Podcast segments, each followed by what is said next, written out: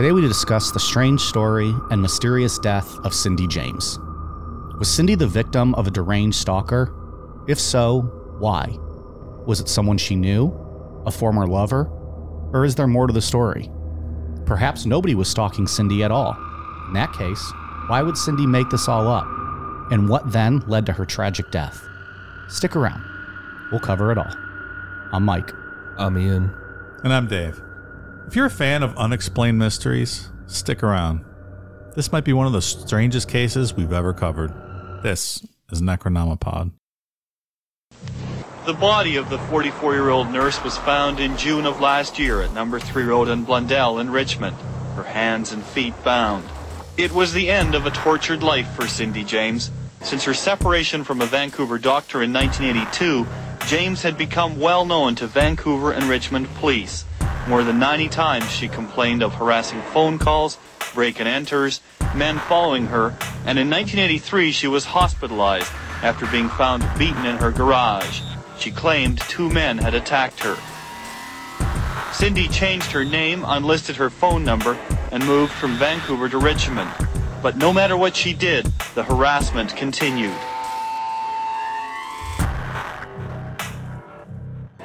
Did you uh, win the McDonald's gold card this week, Mike? All you can eat.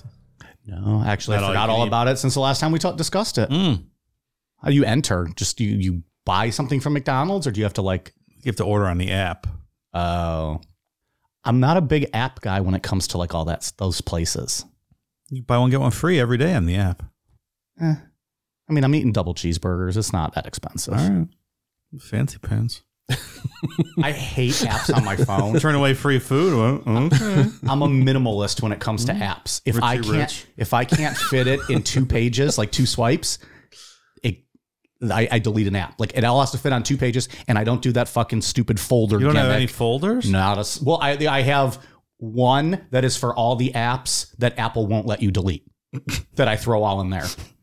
I will not do files or folders, and so if I download something new, there's an app going to get deleted. Interesting. Yeah, I don't know why. I just hate apps. I don't like having to scroll and hunt for things. Open my phone, click. I only have two pages, so But do you have folders? just whatever it came with. Oh, look at you. How many apps do you have? Do you think roughly, Dave? I don't know. I have them all in folders, like normal people. What are you talking about? I don't know. It seems just too much. Like, Really? I don't need an app to get a free cheeseburger. I don't need to do that. But you can just order, and then it's there waiting when you get there. Hardly ever is that the case. And in fact, I think with McDonald's, they you have to check in when you pull up for mobile, and then they make your order so that it's fresh. Like you can't just pull up to the window and they'll be like, "Here you go." But you don't have to talk to anybody. You can just go pull into a parking spot, and they'll bring it out Well, to that's- you. I don't no mind that. interaction. You don't have to talk to anybody. You don't have to do anything. You got to see the little ugly kid bringing you your sausage biscuit. Why's it got to be ugly? yeah. What do you? My experience, it's an ugly kid. anything to lessen human interaction is what I'm going for. I say no to apps. Delete them all. Okay. Sometimes I don't it's even know what to respond to that. I don't know. I'm a minimalist. Very simple when it comes to that. I get what you're saying though, about not wanting too many apps. I hate them. Like I'll download the Taco Bell app if I want to order like directly from them online, but then I delete it right after I'm done. I'm like, I don't want this on my phone. But then does that take away any points you're getting though? Like, are you saving reward points? no, I have a I have an account. Oh, so I just don't want saves that app on there. Speaking of Taco Bell, the Taco Bell in town here, you can't go there anymore. The lines, it was like 40 minutes waiting in line. Incidentally, It's unusable. I wanted Taco Bell for lunch today, so I went.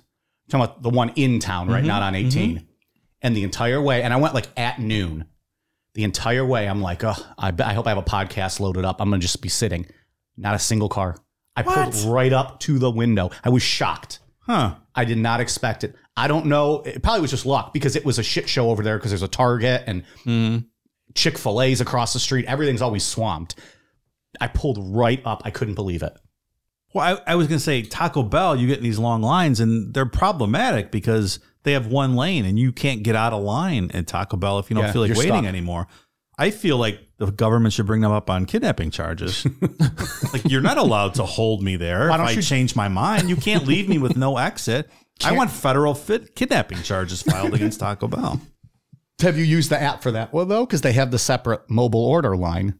That's the same as like the DoorDash app, uh, but Yeah. you still have to wait. Kidnappers. They're holding it you really against is. your will. It really, yeah, it's awful. You're right. That's illegal. and but it's, it's like all the Taco Bells have that because the, the Yeah. other one in, in in our town does too. Every Taco Bell does. Yeah, They should be brought up on charges. Someone get on that. it should certainly be looked into. It absolutely should. Merrick Garland, I'd like a review of that from the Justice Department, please. They, uh, they should all be given six months to have an exit lane, like at least in one spot in that line, like an exit, like, Absolutely. like a little drive to pull out. Absolutely. Because otherwise, if you go over the curb and take out their bushes, you're the one who's going to get in trouble. Yep. Vandal. Vandalism charges. Yeah. Let alone, you know, the cops are probably going to be like, oh, he's drunk driving. So now they're going to try to go after you for that. And if you're in line at Taco Bell, it's 50 50. You might be drunk driving the way some of these people are. Look, I blew a point two three, but it's not my fault. I wasn't dry. I was just trying to get out of there. I wasn't drunk driving. I mean, technically I was, but but you don't know that, officer. that's right. I would have got home just fine without this. so this is uh, an interesting story tonight. A who done it, if you will. Very strange. It might be one of the strangest, or it is. It's one of the strangest ones we've ever covered. That's what I said in the opening. I smoked too much weed tonight. I think, like every paragraph of this story, I changed my mind on what I was thinking happened. no, I thought uh, coming into it, I had a good idea, or at least I thought I did. And then, yeah, like you said, every couple paragraphs, Something comes up. yeah, it makes you change your mind. there seems to be something, whatever angle you take, there's a little um, fact that blows holes in that theory. hmm Like you say, I think this. Well, what about this? Can't explain this angle, but we'll see. Right. So, Cindy James was born Cynthia Hack in Oliver, British Columbia, Canada on June 12, 1944, to Matilda and Otto Hack. Cindy was one of six children, and the way the household worked was that Matilda stayed home and took care of the kids while Otto served as a colonel in the Royal Canadian Air Force.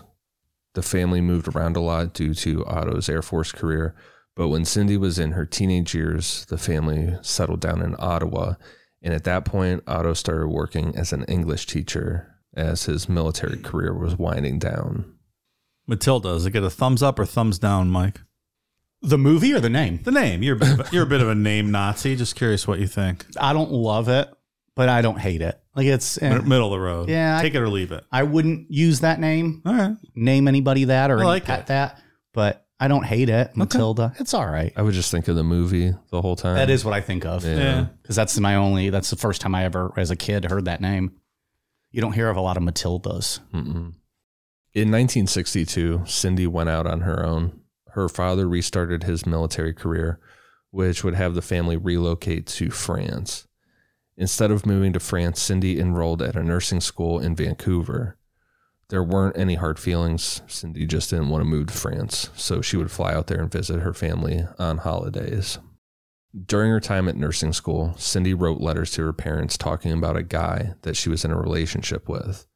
This is the first hint at some theories uh, that we're going to discuss later on in this episode. But Cindy said that things with this guy were moving fast, and the two of them had gotten engaged.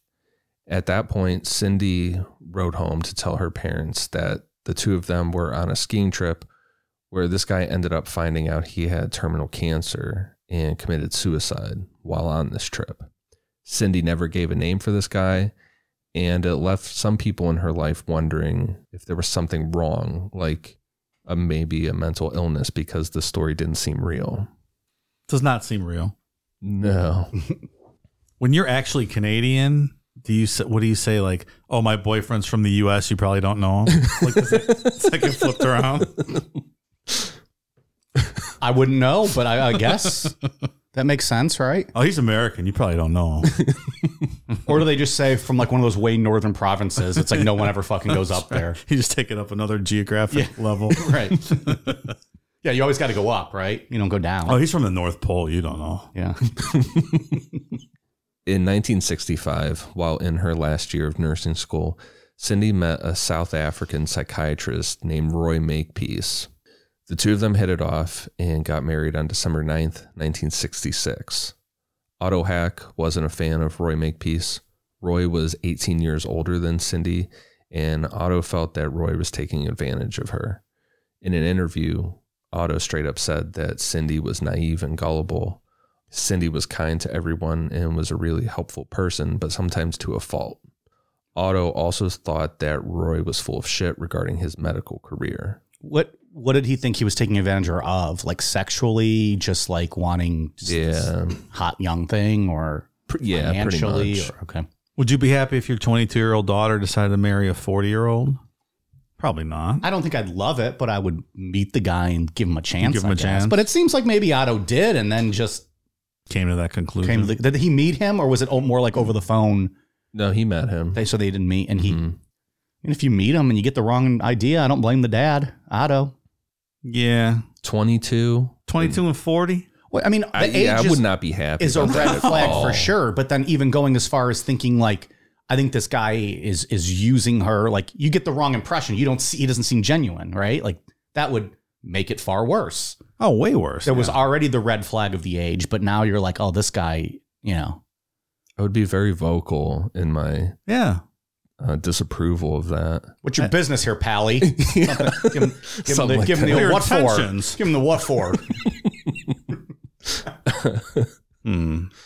Suspicious. A little young, don't you think, son? Stuff like that.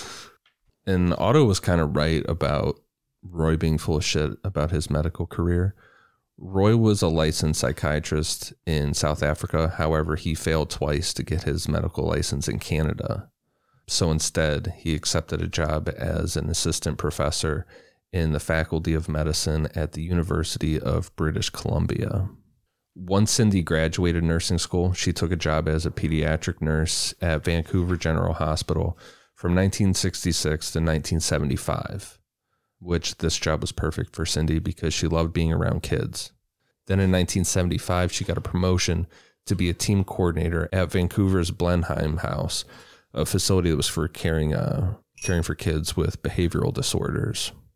Cindy worked at Blenheim House for the next 12 years, where everyone had great things to say about her. No one ever had a bad thing to say about her. Nothing that she was weird or, you know, no warning signs. No signs of anything. Yeah. Yeah. Which is important given what we'll get into here in this later. I think so too. Cindy and Roy ended up getting divorced in May of 1982. Roy and Cindy both said that it was a mutual and peaceful decision, but that isn't what people close to Cindy say. Those close to her say that the marriage was filled with fighting and physical abuse. Um, and there's going to be a whole inquest later on. And on the stand or, you know, whatever, when Roy was asked, uh, he said, quote, only slapped her twice Oh, is that all, Roy? and it was real nonchalant. You know, seemed like there was more going on there. Probably the way that he said it.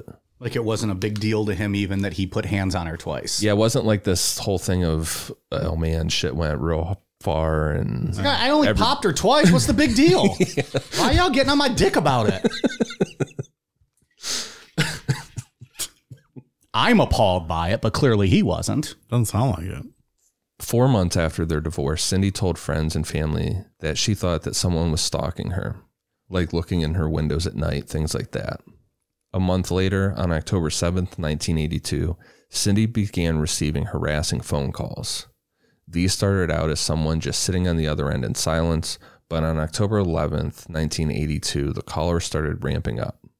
On that night, the caller just sat there breathing heavily into the phone. Then the next night, Cindy received a call from a man who, in an angry whisper, said, quote, I'll get you one night, Cindy. This almost sounds like a movie we just watched that we'll be discussing later this month. It sure does. Hmm. One of three movies we'll be discussing later this month. Hell of a movie show. Necro Night at the Movies, the Christmas edition. Patreon.com slash Necronomipod. Wasn't that the thing back then? The heavy breathing calls. Yeah, I was going to bring that up. Oh, you're the crank caller, Dave. You tell us. I never did that. Well, you weren't doing that kind Well, of stuff. I did. I don't know. I had. I did art. Oh, oh, excuse me. Heavy breathing is not art. You can't respect this. No, no. oh, it's so clever and creative. Art. Is your refrigerator running? Good stuff, pal. Good stuff.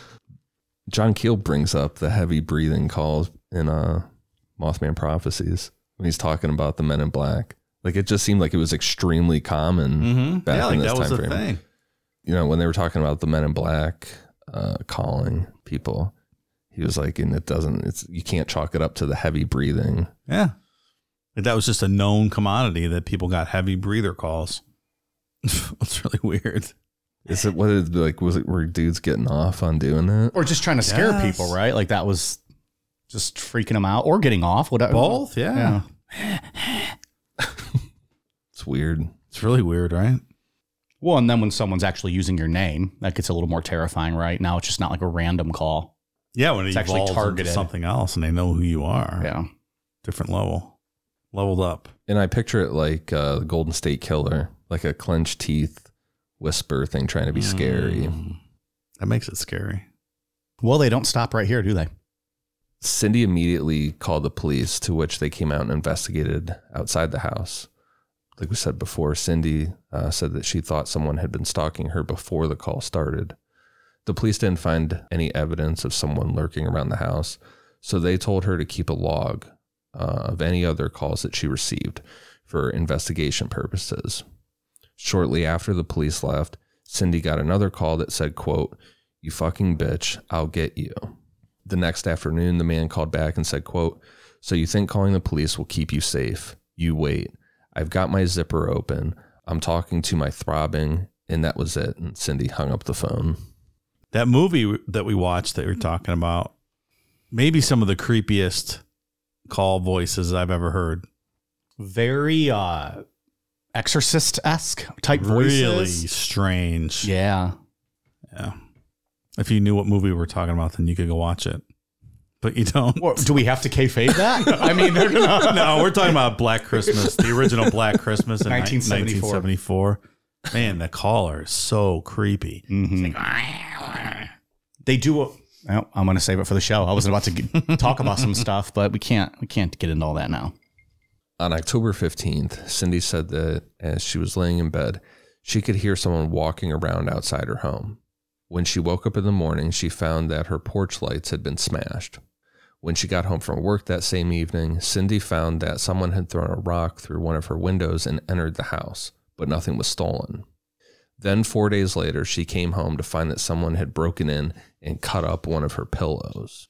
I don't know how you even go about your daily life at this point with things like that happening. No, I had a note about that later on. Like, You can't be safe can't and enjoy- secure in your home. and how do you enjoy anything in your life at that point? Yeah, Like, just knowing that what are you going to come home to today, or who's watching me right now? right. That would just ruin your life. Very quickly. Cindy had been reporting all these incidents to the police, and the main investigator on her case was a guy named Patrick McBride. One of Cindy's neighbors said she had seen a man standing outside Cindy's house on three separate occasions, and on one of those times he entered the gate of the front yard. McBride was certain that Roy Makepeace was behind all of this, but that neighbor said absolutely not. She knew Roy, knew what he looked like, and she did not recognize the man that was standing out there. Patrick McBride offered to stay with Cindy for two weeks to try and catch whoever was harassing her. What? What? Well, it, every time they go- go out there, they're finding no evidence of anything. She's calling daily to mm-hmm. report things. This reminds me of like one of our paranormal or poltergeist stories where like the experts will come stay at the house. Yeah. Except this is a police officer. This is very inappropriate. This guy really puts the mounted in the Royal Mounted Police, right? I think that's his plan at least, right? Let's see what happens with that. Uh, it just so happens that McBride's divorce from his wife was just finalized, which left him single when he moved in on October 31st, 1982. Oh, how convenient. A couple days after moving in, McBride found Roy Makepeace sitting in his car in an alley behind Cindy's house. Roy said that he was sitting there trying to catch Cindy's stalker. And even though this is really fucking suspicious, McBride and Roy Makepeace ended up becoming friends, and both of them kind of became obsessed with catching the stalker. Eskimo brothers, huh? That's a little odd. It's nice. They bonded. Yeah, well, sure. It's a little bizarre. It's very weird. So Roy just started to believe make or um McBride started to believe Makepeace and be like, oh, he didn't do this. He's just as obsessed with catching the stalker so that she'll love us. Uh, anyways, Which might be accurate. maybe so. I'm just wondering what McBride, you know, he was thinking it was Makepeace, and all of a sudden you're going out. He won him over. Yeah. Charmed him. He's a psychiatrist, right? Yeah. Probably hypnotized. Oh. him. Allegedly. well, South Africa. Otto has some questions about that. McBride said he was also witness to a weird phone call while Cindy was standing next to him, where someone was silent on the other end. There was noise in the background, and he could hear a woman speaking. The call was traced to a currency exchange business, and that lead went nowhere. McBride also said that on November 28th, he found that the phone line to Cindy's house had been cut in five places somewhere in between November 28th and December 1st, McBride asked Cindy to marry him. it's not even a month later. Holy shit, this guy moves fast. She said no. She wasn't about it like that, at least not yet. She wanted to kind of maybe date a couple more months before Yeah. getting married. She just got rid of the old guy. She doesn't want to settle down. so McBride moved out on December 1st. They still stayed in contact and they would go out on dates and stuff, just nothing serious. Cops with benefits. right. I find it weird that the phone line was cut in five places, especially if the stalker wanted to keep harassing her and making calls. That's an odd twist. I didn't think of it like that. Or could it have been McBride and or Makepeace cutting it so that she wasn't getting those calls or any calls anymore and being like, look, we're we're we're protecting you. They're not calling anymore. They they see our presence. Or could it be her herself cutting the phone line so she didn't get any more calls? Well, uh, uh, yeah. It's just a weird twist that they kind of built this all on making these weird calls. Now all of a sudden the phone lines are cut. Yeah. Then, a couple days before Christmas of 1982, Cindy found a note outside of her house that read Merry Christmas with a picture of a woman with her throat slit, and the note was stained in red ink. Like a drawing or a real picture? From my understanding, a real picture. Okay. And then one of your guys' favorite metal bands probably went on to use that as an album cover, right? It was probably something from a movie. It was probably a scene from something. Yeah. Because I did see one of the, um, one of the notes like this, not this one, but one like it, and it was like, uh, it looked like it was from a movie. Okay. like it had a woman being held up against a, a wall and it looked like something from a movie. Got it. On January 27th, 1983, the stalking turned into an actual attack. Agnes Woodcock, who was a friend and co-worker of Cindy's from Blenheim House, you said woodcock.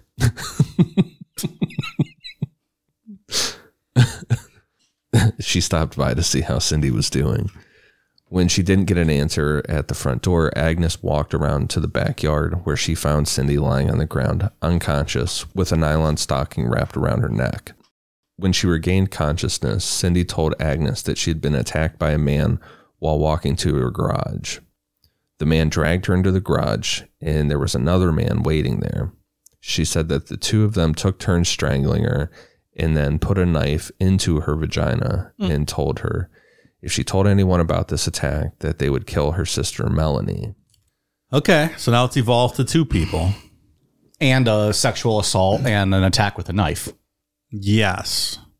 There would be significant injuries You would think so. from that attack. Like you're not just going to sit there and let them slowly put a knife in you. You're probably fighting, which is oh. going to cause damage at the very least. I'm also confident if they're doing this, they're not worried about your safety and they're they're not going to be as precise with trying to put something in you and not have it hurt you.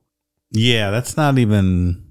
And we're only saying this because of what we're about to talk about in the next paragraph. That's why I don't want us to sound like assholes and we're like, oh, I don't know. Hmm. Like it'd be very hard, I think, to do that and not have any kind of damage In the frenzy of an attack like in situation. an attack. like when you're that. you're not just going to sit there and and take You're not it. doing a surgical procedure. exactly. Right. You're not going to be acting that way, and neither are they Yeah. because they're attacking you. Not possible. So doctors found no evidence of sexual assault. I mean, not possible with no evidence of. We're getting ahead of That's ourselves. I know. um, we're not just out here trying to you know tell her say she's a liar. I'm just saying.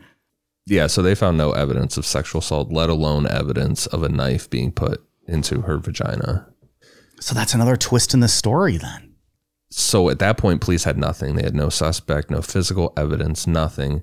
So they started contemplating the theory that Cindy was orchestrating this whole situation.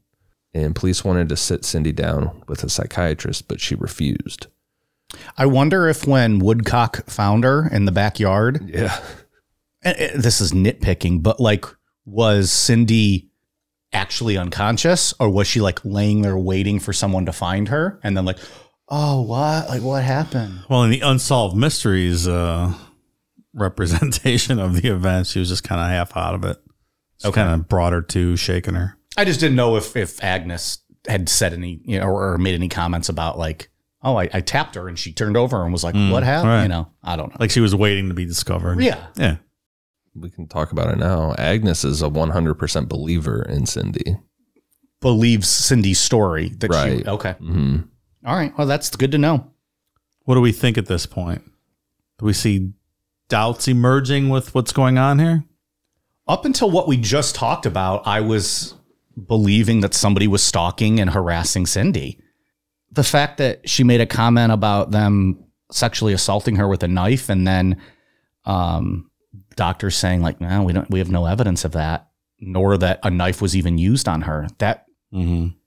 That just throws us all up in the air at this point, I think. It's a curveball for sure. Yeah. And the crime itself doesn't make sense to just attack her and then say, if, if you tell anybody, we'll kill your sister. What's the point? Right. There's no point to any of that. And also, haven't they? I don't remember what the call said. Haven't they been kind of threatening her all along? So then they're not. Now you have the like the chance, and you you didn't just kill her. What are you trying to do? Right. It's being Make- framed as it's some sort of game.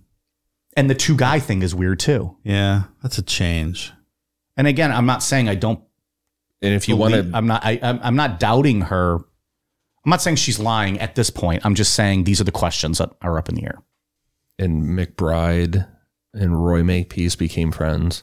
So that could It's a be little the, weird. That could be the two guys. If she's telling the truth. It could be. Did she say that their faces were covered? I missed that part. Or did she say she didn't recognize these men? What did She said she did not recognize them So she, it wouldn't have been them then. She would have known them, unless right? they were disguised. That's to what I some mean. like, degree, did they yeah. have masks on or? Hard to tell at this point. Thanks, John Madden. I'm kidding. On February 1st, 1983, Cindy moved to a new house, and less than a week later, she received a letter that said, quote, Run, rabbit, run. I'll show you how fucking good I am. Soon. Bang, bang. You're dead. So now it's like an official death threat. The other ones didn't necessarily allude to killing her. I don't believe up until now. Like I'll get you or something to that extent. Yeah, things like that. You'll get it. Yeah. Now it's an actual death threat. but I think. you know we're into mid we're getting into mid 83 at this point she's made probably close to 100 calls into the police for, About- for incidents prank or the, these phone calls as well as issues with their house Yeah. broken into. It's a lot. yeah i mean this turns into i think they spent 1.5 million investigating her case over all the years Hmm. with this So you can't fault the cops. They did their due diligence. oh yeah You know, even at one point when they thought maybe she might have been making this up, they're still following up on it. And now they firmly believe after that sexual assault with the knife that did not happen or that there was no evidence of, that's when they they're like firmly in the camp that she's making all of this up for some reason. As soon as you claim something like that and there's no evidence that that was possible that that happened, then your credibility is shot. Well, so I wonder when she does make all these other calls, are they still coming out to the house and taking a report? At least, so th- so they're still doing that, which kudos to them. Especially when you're you're probably getting these calls, rolling your eyes at this point, like, okay, let's go on out there again. Well, it's Canada. It's true, good people, right? Just trying to help each other. Bret Hart told us all about that. take care of each other up there, These police were the excellence of execution, Mike. much like us, per Bret Hart's own words. Did we talk about that on a Sunday show, or was that only on on, on Patreon? I don't know. Well, It was a Sunday show. Ah, good. Everyone should know. He called us the the excellence of execution, the best there is, the best there was, and the best there ever will be. He sure did. That's literally going to be on all of our headstones at this point. and quote Bret Hart. I mean, we've peaked, right? Like, you don't get better as a podcast from that. How could you? It's all downhill. Where are you gonna go to? Yeah, what I mean, that's it. We should. We this should be the final show, and then that we just ride off into the sunset. Every Sunday, we just release the audio clip of Bret Hart talking about us.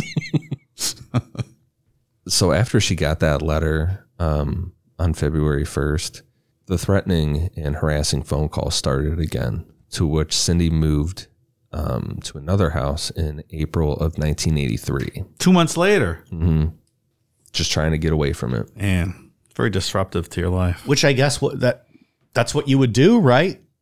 I, I mean, it, I don't know. That's what I would want to do. Move, thinking that would help. You get almost away. have to. If Other- other changing your phone number doesn't work, right? Yeah, and then other the only other thing to do is uproot your entire life and move all the way across Canada, or you know, To the United States, where it's not that violent. of course. Well, we'll take care of you. Here. I mean, it's safe here. During this time, it's worth noting that Roy Makepeace was trying to get Cindy back, specifically by buying her expensive things.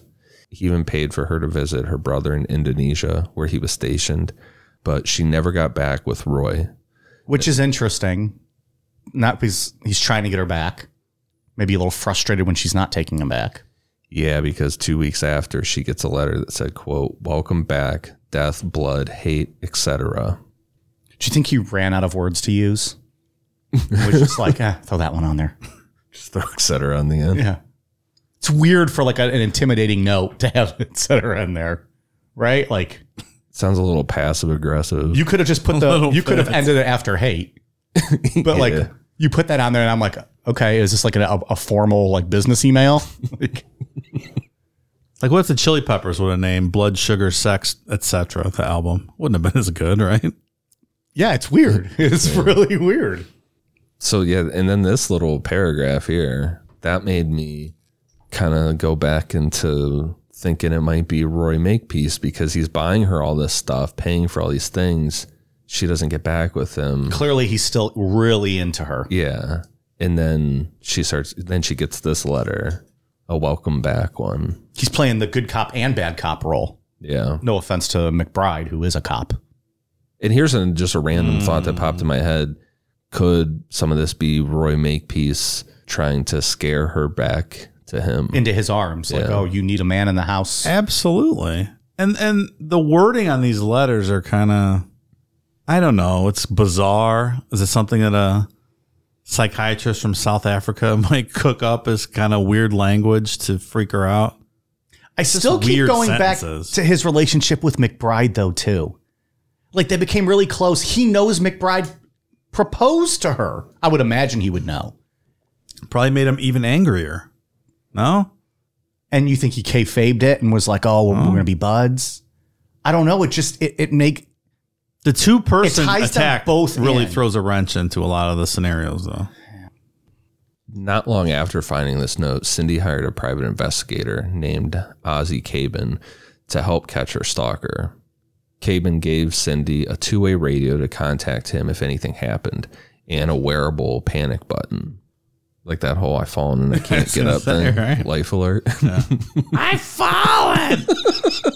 it's the funniest commercial ever. funniest, like the worst. Like, how did they watch that? And they're like, yeah, we're going to use that. That's good shit. That's what we need. What's that? You just push the button and it connects right to the police or like mm-hmm. EMS or alert, whatever. I think so. Yeah, Yeah. just like an OnStar system when you get an accident. I mean, it's probably super helpful. The commercial's ridiculous. I've She's I I know know it. straight down the stairs. I haven't seen those commercials in a while. They still have those. I don't know. It's all probably an app now. You know, I wouldn't have it, but like, Mike, your life's on the line. No, no, thanks. But the point is to have it on you at all times, so you can wear it around your uh, neck. Right. Right? Not gonna have your phone on you at all times. Well, I mean, if you're this day, Nalapod, in this day and age, doesn't everybody have their phone usually within like five feet of them at all times? But you wear this thing, right? Yeah, Like, it's you right wear there. it. Yeah, it's like a, like a necklace type thing. fail safe, if you get will. Between October and November 1983, um, on three separate occasions, a dead cat tied up with rope was left in her garden, and the stalker started calling Cindy's work. Some of those calls were answered by Cindy's coworkers, and they all said that the caller never spoke. All they could hear was breathing. Was she there too? It's unclear. Was it weird? Like it was her day off. yeah, that's she could have been making the calls. I, It's I hard to corroborate all this stuff. right. Oh, I didn't even think of that. I was like, well, maybe the stalker just thought she was working, but Yeah. you were going that route. Like she wasn't there. Has anyone ever heard the call with her present? McBride answer- said he did. yeah. He said he heard a silent call that they traced back to somebody, and it was a mm-hmm. girl's voice, nothing like what we would have normally heard. Mm-hmm. Because clearly, when somebody else answers, like in this one, that he just hangs up or he's quiet. And everybody hears breathing. That's breathing or silence. Mm-hmm. Doesn't really. Well, at least from us, but we're a bunch of fucking mouth breathers, neck beard mouth breathers. but that's interesting. You can't that- prove anything from yeah. breathing and No. But like uh, so but that should be something somebody knows, right? Hey, when when such and such coworker when you got this call, was she working that day? Was she there? Especially if you're the police and you're already thinking she might be making this up, wouldn't you have asked the coworker like, "Hey, was Cindy on shift this day? Was she around? Did you see her?" She could have been in her office doing it, but like just something to think about. It Like, might be in the police file somewhere, but probably not something we're going to see. maybe you wouldn't see it as if McBride was involved. Maybe not. Uh, on January 30th, 1984, Kaban heard some odd sounds coming from Cindy's end of the two way radio. When he got into her house, he found Cindy lying on the living room floor, unconscious, with a knife stabbed through her hand into the floor, with a note under her hand. The note was made from random letters cut out of magazines and read, quote, Now you must die, cunt. But then why didn't he kill her? Yeah. Like, You were there, dude. right. Yeah.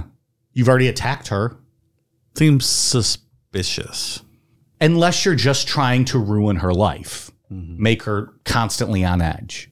You don't have the actual intention of attacking her. You just want to send s- signals, which you could do by breaking into her house and destroying a pillow. Like that would fuck any of us up. Mm-hmm. It's just very risky. All these intrusions into her house. At some point, someone's going to see you. If this is when they actually know- happening. When they know that something's going on, because it's been going on for how many, like a year and a half now. yeah. And at this point in the story, because now w- what we're in, getting to 84, police do surveillance on her house. They have officers sitting there watching. The things don't ever happen when they're surveilling, right? Right. It's interesting. Yeah. Yeah, the police bent over backwards trying to catch whoever this was doing this to her. And when they did the surveillance, they obviously then never saw her doing anything to her own house, busting out a window or anything. Or, I mean, we're going to get into some more stuff here with the house in a bit. But obviously, none of that was seen either.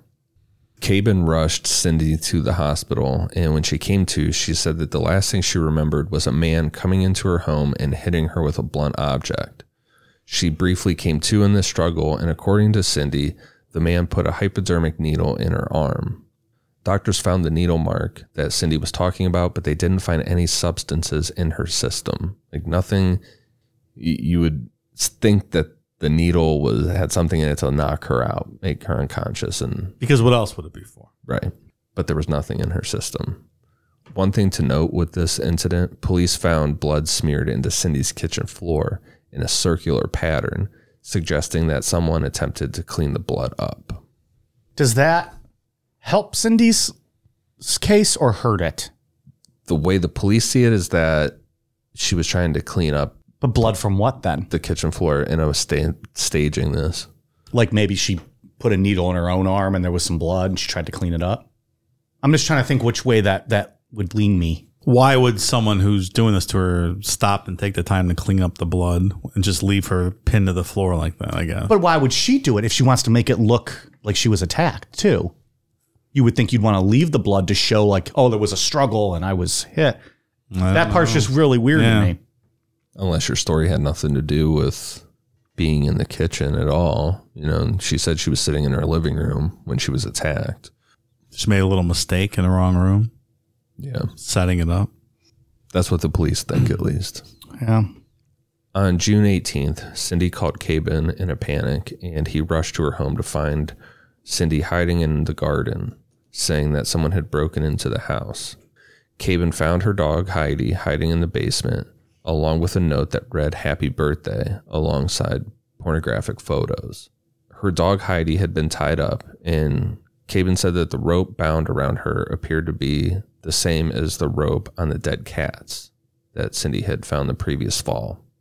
On a windowsill in the basement, a cigarette butt was found, which did not match the brand that Cindy was known to smoke. On July 1st, Cindy told Kaban that two men had showed up at her front door, posing as police officers, but ran away when she radioed Kaban.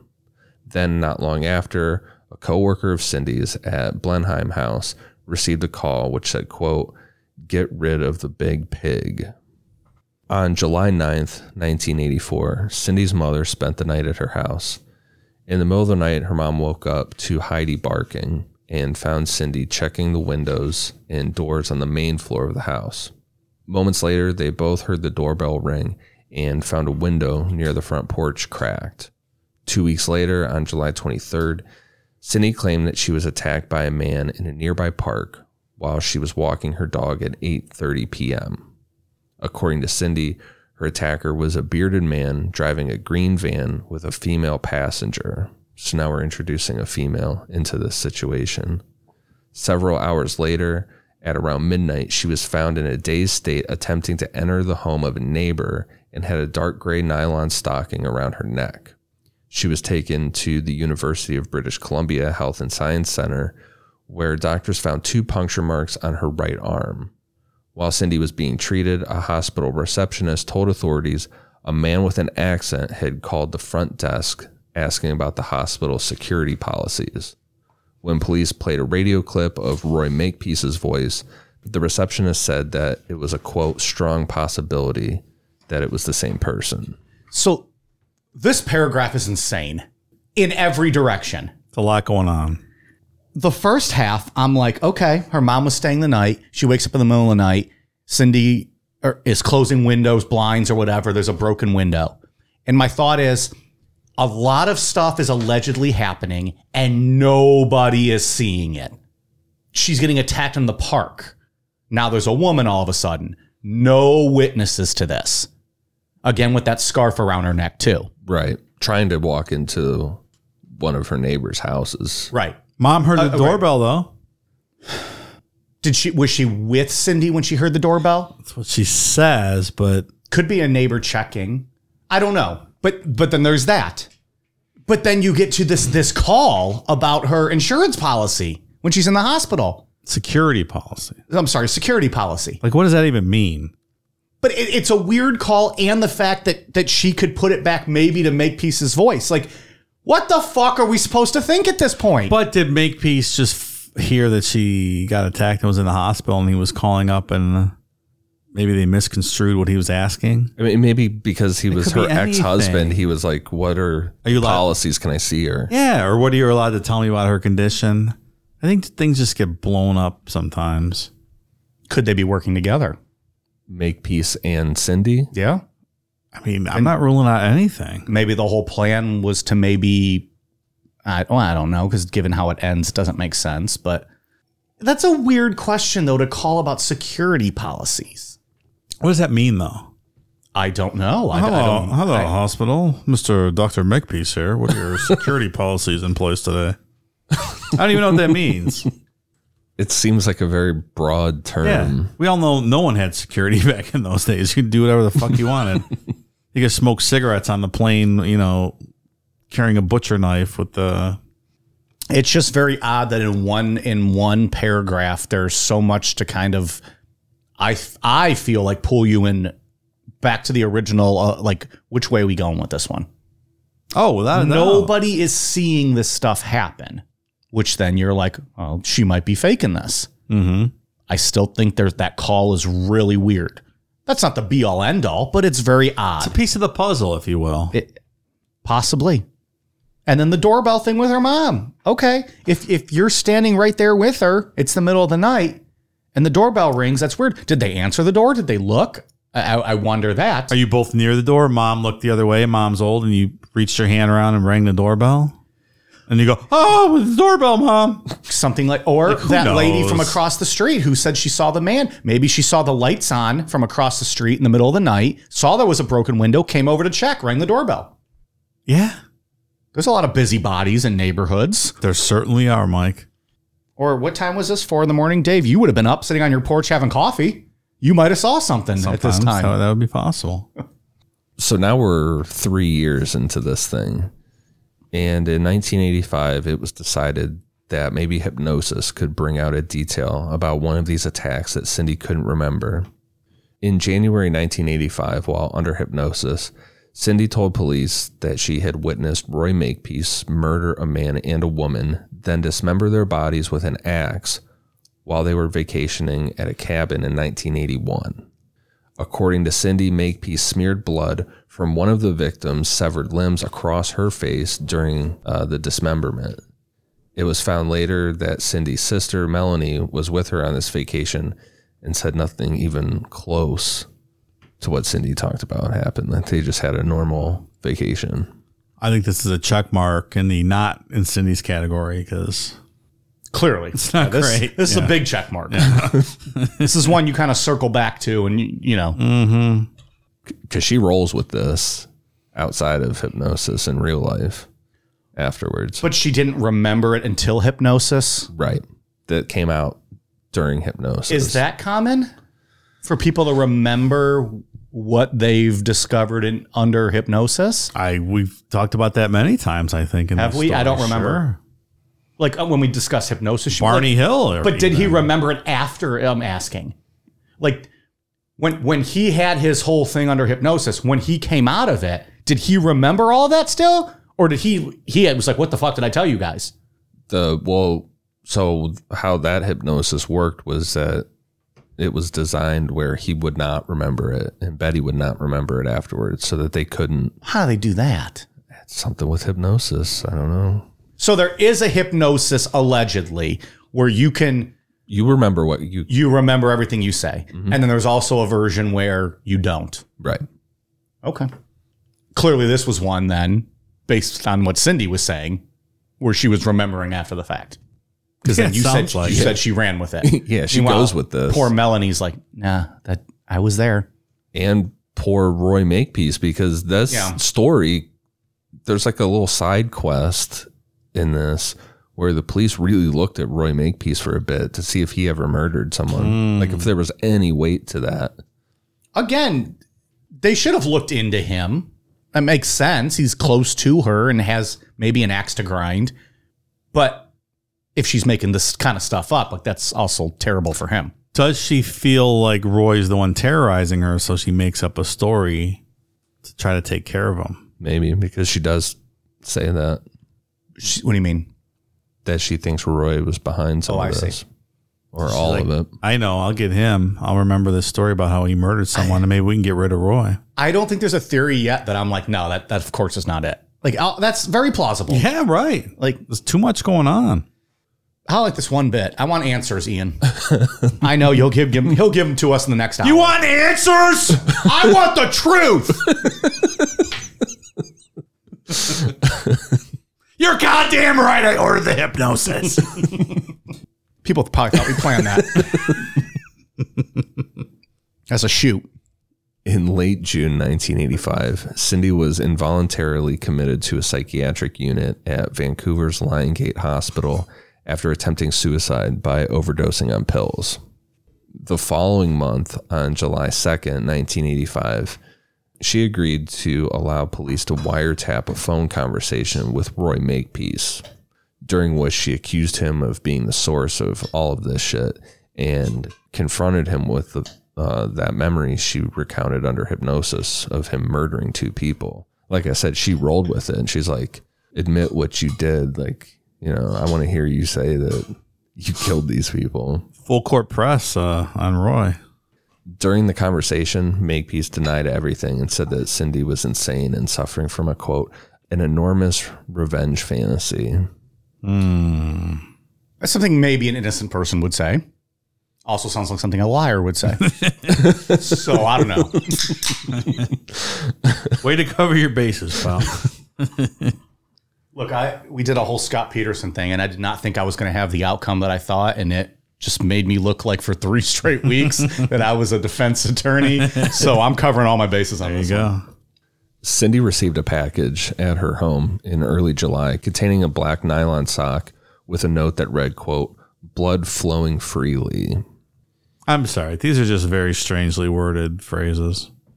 Not a whole lot of thought into it. Really trying hard to to, to understand what trying to get at with these phrases. But you're trying to understand it with with no knowledge of who might be doing it. Right. So it's which a hundred times more difficult. Like, what's the angle? What are you trying to do? Is this just Cindy coming up with things that she might find scary, so she writes it down? Yeah, I keep going back to this sounds like a psychiatrist trying to be clever. But then she lived with the psychiatrist for 20 years, so But maybe she, that's her trying to be clever, trying to make people think that that's him being clever. but she also told people she thinks it's him. yeah. So, but You can't try you know, you know, it could be a lot of different things going on here. yeah, like Very hard to pinpoint It's just like a crossroads. Like, okay, which lane you going to go in? On August 21st, 1985, a fire broke out in the basement bathroom of Cindy's home at approximately 4:45 a.m.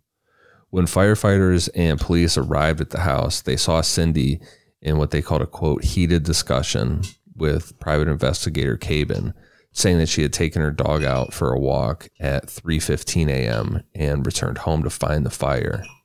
And not victim blaming or you know whatever, but Kaban's like all this shit's happening. Why are you out walking the dog in the middle of the night with everything that's been going on? Exactly. So see, with this one, I did actually think, you know, she was been working in hospitals. Maybe she had just gotten home off a shift, took the dog out.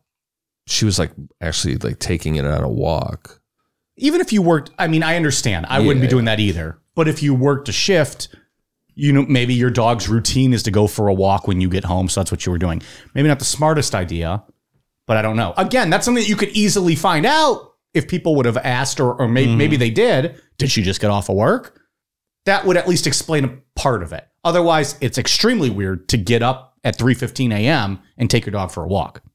if someone broke into your house and pinned you with a knife to your floor, I just I would think I'd be terrified all the time. I couldn't imagine being out in the middle of the night by myself. I don't think I'd go out of the house, period, even during the day. But it's a tough sell there. But at the same time, if this has been happening for a year and a half, maybe maybe some part of you is like, I need to live my life. I'm not gonna. I'm not. I refuse to live in fear. Maybe that's a mindset. I don't know. yeah, it's hard to put yourself it- inside. It's it, it's very weird. Why are you out at 315? My initial thought was maybe she got home from work and she needed to take the dog out. And, even if you were a victim of a crime at one time, it would be hard. I I think Oh, you'd be yeah. nervous about being out at 3 a.m. by yourself. She's a victim of a sustained campaign of violence against herself. Yeah. Three years worth. like over and nonstop. I, I just I can't imagine being in that position and leaving yourself vulnerable like that in the middle of the night. Since obviously they know where you live, they've uh, attacked you in your home before. So there was no evidence that the house had been broken into, at least the upstairs. The only way to have gotten into the house at that point was through a small window in the basement. The soot and dust on the windowsill were not disturbed, and burn up newspaper was found in the bathroom. Police believed that Cindy started the fire herself, and at that point, their suspicions that Cindy was behind all of this became a, a real possibility for them. Like they're like, okay, this was that extra push we needed mm-hmm. To believe that she we is behind suspected it this. before, but now probably certain that that's what's going on. right? Because there was literally no one else that could have started that fire. Yeah. It's also a weird place to start a fire, right? In a shower. Yeah, it and, and there's newspaper there. I don't know. It seems like just something very easy you could set up to make make it mm-hmm. look like your house caught fire. Doesn't make much sense. Like if someone did that to you, you could just walk in your bathroom and turn the water on. and you're like, huh? And I got to clean up this messy newspaper, but no harm, no foul, I guess. On December 1st, 1985, Cindy moved again to a new house. Then on December 11th, Cindy was found lying in a ditch, semi conscious, six miles from her new home. She had a black nylon stocking tied around her neck and a needle mark on her arm, along with cuts and bruises. She was only wearing a man's work boot and a glove. And given the cold temperatures, she was suffering from hypothermia. As well as the previous attack, she has no memory of how any of this happened. Hmm. That she's telling anyway. In early 1986, Cindy changed her last name from Makepeace to James, thinking that it could help hide her identity and get the stalker to stop. Cindy also asked her friend Agnes and Agnes's husband Tom to spend a couple nights a week at her house. One night in April 1986, the basement was set on fire again. Tom was the only one home at the time, and he attempted to call the fire department, but the phone line had been cut. He then ran from the house to call for help when he saw a man standing on the curb. When he asked this guy to call 911 for him, the man ran off down the street. Hmm. So that's a little more of a wrench. Now, Tom Woodcock is saying that he saw, He was the only one at home. according to him, Interesting. Not sure what to make of this. Also, it could have been just a kid out that was getting part of my stoned in the middle of the night who would run on the curb too. Was this the middle of the night? That we did we say that? Doesn't specify, but, but it, it, it was at night. Where was Cindy at work? I believe so. Okay, like a fire going off when she's not home. If her whereabouts were accounted for, she doesn't seem like an a skilled arsonist who could set timed timed fires kind of thing. And there's people that think Agnes and Tom Woodcock were behind all of this stuff. Really? And this is something that they point to as an example that they could be behind it. Hmm. In, The Woodcocks claim to be around for a lot of this stuff, in collusion with her or doing this to, Doing her, to her. doing this to her. There's people that believe that. it's another wrench. This is legitimately the Charlie Kelly on Yeah. the board, like the conspiracy theories from Always Sunny. Like this is insane. And everything we've brought up as a theory, like, has potential. Like mm-hmm. you I don't think we've killed one theory tonight. Yet. No, I'm not saying we will. I'm just saying It takes a lot of commitment to do something like this over a prolonged period of time to somebody. Yeah, I mean, we're four years in at this point. That's an all-in commitment. but it also doesn't seem like it's the most precise professional things being done right like we talked about the notes they seem very eh, kind of half-assed written Mm-hmm. also newspaper and a, a shower like eh, half-assed Like pinning her hand with a knife to the floor in her house. and then blood cleaned up and i'm talking from either standpoint Mhm.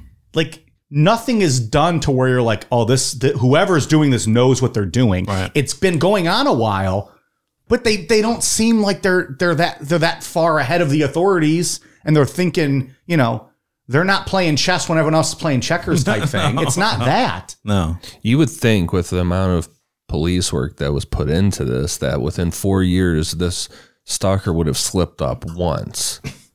Especially if it was Agnes and her husband. Right? Yeah. They couldn't elude police and do all this, right? You wouldn't think. Doesn't seem possible. And Or do they know because they're good friends with uh, Cindy when the police are there and when they're not?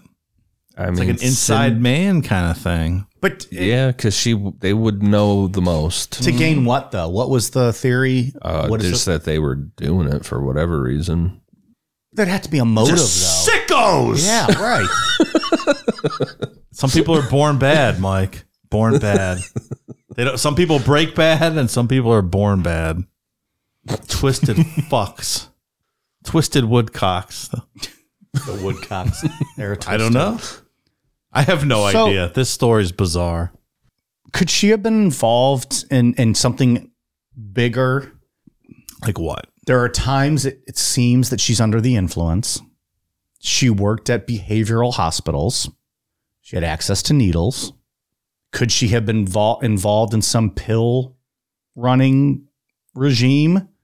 She, I, if, What's the point of the torture, though?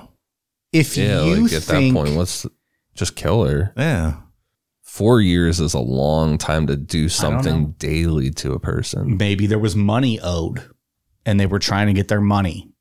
You're not going to kill someone if they owe you money. She had access to pills. To me, it seems like she may have been on pills the way she's stumbling into people's houses, neighbors' houses, unconscious. I think she wants know. people to think she's been drugged a lot. She So also, as a nurse, so has could- easy access to all these drugs. Exactly. It was just, I don't know, just something else I'm thinking of. Maybe that's why there's some random men being seen. They're showing up at the house to either get paid or get pills or hmm. sell her pills. I like pills. I want to get paid. Cindy's doctor eventually had her committed to another psychiatric ward, due to fears that she would harm herself. He had her evaluated for multiple personality disorder, but ruled that um, all of this craziness, everything that was happening to her, was the result of the police not believing her claims. Cindy remained in the hospital for 10 weeks, after which she admitted to her family that she knew more than she was letting on. Cindy said that she knew who was harassing her, and if the police weren't going to stop them, she would. Mm. And so this starts the thing of her saying that she knows who it is, and but she can't tell anybody because she'll put her- her family at at risk and things It, like it that. It almost seems like the old angle's played out, so she has to introduce a new, a new level of of something to this story. To I don't know, Yeah. regain sympathy, regain interest. However, she's looking at this, maybe. I'm not sure. Or she feels she's losing the police because the police clearly have been on a, on a path of we don't believe you. yeah. Or, or, you know, that's what they think. I don't know if they told her that, but maybe she's feeling like she's not getting that same support. Oh, they think I'm a crazy person. Um, I don't think she's going to win the police back over, but I think maybe the maybe the, if the family's buying the police story, then she's like, I got to up this a level so to get more sympathy back from my family. Potentially, a little unsure here. yeah. It's a very complicated case. People are gonna be real disappointed when uh, we get to final thoughts and we're all fucking tongue tied and twisted up. we'll do, we're doing the old. Uh, let us know your thoughts at uh, all the socials, and we'll discuss from there. we just fucking kayfabe our way out of it. On October 11th, 1988, Roy Makepeace received two strange messages on his answering machine. One of the messages was a whispering voice that said, quote, Cindy, dead meat soon. And the other one said, quote, more smack, more downers, another grand after we waste the cunt, no more deal. Uh, so Roy Makepeace contacted the police immediately. He was like, and this is supposing that he's innocent of Yeah. all this. He's like, they're already looking at me for murder and stuff. So I don't even want to hold on to these calls for a second. No, So he went straight to the police and was like, this is what was just left on my answering Dave. machine. If you were Roy Makepeace and you got those voicemails and you knew they were already kind of looking at you and you were going to go show them those voicemails, would you or would you not go to them with your attorney? hundred percent with my attorney Okay. every time Moving on. without fail. I think we're going to listen to this uh, phone call uh, message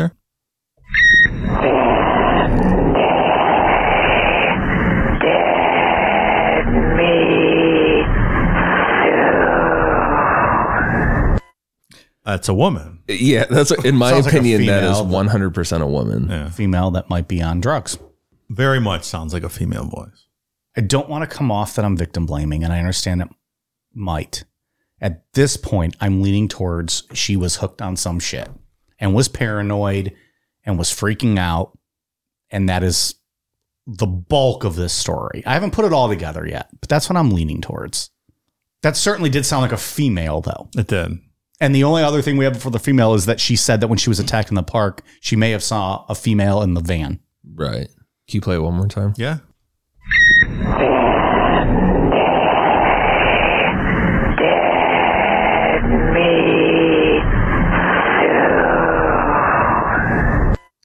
The beginning part you could maybe question, but the meet soon, it really sounds like a woman It does. speaking. Like it sounds like the voice almost like It- they lose it a little bit towards the end. Because, like everything else we've discussed on this, none of this was done like well executed. No. It was no. all almost, you know, like a C plus effort on mm. everything that was done in the stalking realm and the calls and the notes and the, you know, Quite frankly, it sounds like the voice I would expect Cindy to have looking at, at her picture. If she was faking that. Yeah. Yeah. I, I 100% agree with that because I looked up a photo of her earlier. Yeah. Clearly I didn't know what she looked like, but yes. It's still fucking creepy. And if she's if she didn't get diagnosed with anything, with her mental health, that's what led me to think maybe somewhere along the way in her field, she got hooked on something. it seemed like they really focused on split personality disorder and that's extremely rare and there's Mhm. doctors that debate that on if that can even exist like a, where you just switch personalities and you the real you doesn't remember any of this going on Which would make sense for what she's saying, but also given this, maybe she didn't agree to just a, a full mental health evaluation type thing. Like, why would you not do that? well she was admitted for what 10 days or 10 weeks 10 weeks. so why would Yeah. you not do run the gamut of everything? and For maybe run they did and that information is just not out there i, Yeah. I don't know Yeah, I certainly wouldn't want to paint her as anything else if, if there were some mental health issues going on. But whatever they did test her for, they did not find conclusive. Or they found it conclusive that she was not what split personality. Right. 15 days later, Cindy was found unconscious in her garage. She had been hogtied and was nude from the waist down. Again, had a black nylon stocking tied around her neck. Around this time, the police hired a knot expert to analyze the knots on the stockings. And the expert said that it was highly unlikely that Cindy would have been able to tie those knots to herself. However, I kind of call Mm. bullshit on that a little bit because BTK had himself tied up, arms behind his back into a tree, did that alone somehow. It's a good point. Like I look at the BTK pictures when we But- when I've seen them before and then when we did the episode and whatever and I'm like, how the fuck did he pull off tying himself up like that? And most of the time in most of these incidents with Cindy, they're not tied perfectly tight. They're not Not the way someone who was trying to restrain you would tie them. right. They're kind of loose and Mm. not great. Mike, you're a balloon knot expert. What do you think about all this? What's I, you know, it's a little different, I think. Um, could I lick my own balloon knot? No. Would you want to if you could? Well, now we're going That's a down, bridge too far, my friend. we're going down a road, pal. I Yeah. don't know what road you're going down. I don't think you want to ask questions you don't want to hear the answers to.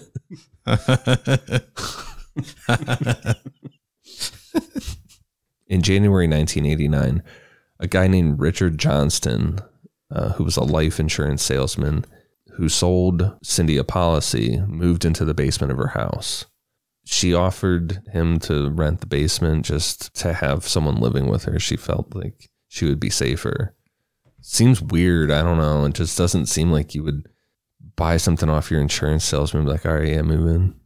Yeah, how can we further complicate this story? I know. Let me the life, the guy I buy my life insurance from. I'm going to have him move into the house, and he'll become a character in the story as well. on April 8th of 89, a security guard at Richmond General Hospital, where Cindy got a new job, found a note made out of random letters from a magazine, which read, Soon Cindy. The phrase sleep well was also found written in dew on her windshield that night. Following a reported attempted break in at her home on April 29th, the police used search dogs to track the alleged intruder, but the dogs found no trail. Interestingly, on May 10th, 89, dogs were again used to follow another alleged break in, and they were able to track the scent of an unknown person that led over the backyard fence of Cindy's home. Hmm. So another wrench thrown into. That is an interesting one. yeah. But could it have been the mailman or something? I I mean, if very, you could have a mailman just cut and cut cutting through. I just think in scenarios like random this, like that. where something that just the normal course of business shows up as Yeah. something unexplained like that. Like something like that, I lean towards probably more likely than like that phone call we discussed earlier from fucking what's his Roy? Yeah, yeah. Yeah. Mm-hmm. That holds more weight to me than than the scent. The scent could be anything. Mm-hmm. Could be the, the electrician just checking power lines. Could be You know. kids playing tag in the neighborhood. Exactly. If only those dogs could talk and tell us what they smell. right? Like, what the fuck? Get better, dogs. All this evolution over how many years and dogs still can't talk? Be Pisses me sweet if off. they could. I know. What happened to Patrick McBride in all this time? Oh Is he still on the case? no, no. He um so weird. After all this happened, he ended up going to prison for sexually assaulting two women. What? Yeah, he lost being a police officer. Wait a minute. All right. Hmm. There is a That lot was of a twist. twists and turns Yeah, here. I was saving that twist for the end. Oh, but sorry. No, it's Oh, this we can guy. talk about it now because Hmm. b- behind the scenes, at least at this point, Patrick McBride is sexually assaulting two women or had So, by but now. he was brought in after the alleged calls happened. Alleged calls happened. But then immediately becomes buddy buddy with the girl that he's now into, Cindy, Moves in. ex husband, moves in. Now, there's no to reports that ma- he sexually assaulted her. No, but they dated and they dated. presumably. Banged. yeah, I mean, he wanted to marry. He asked her to marry. Made love, please. they made love. it's a family friendly show. People are listening right now driving their kids to school. Engaged in coitus. How's that? Well, I like made love Okay. because that's the way God intended it, right? They were trying to procreate. So yeah, I mean, There's just a lot. he injected Unpack himself in here. this. I didn't. You just dropped a bomb on me. Did you know this, Dave? No. uh-uh. Hmm. That blows us wide open, in my opinion. but the harassment was happening before um, McBride got involved. But did- before but- he met Cindy. And after he went to prison, though?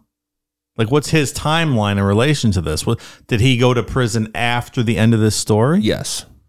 And so his crimes were discovered after these after this story had its conclusion? Right.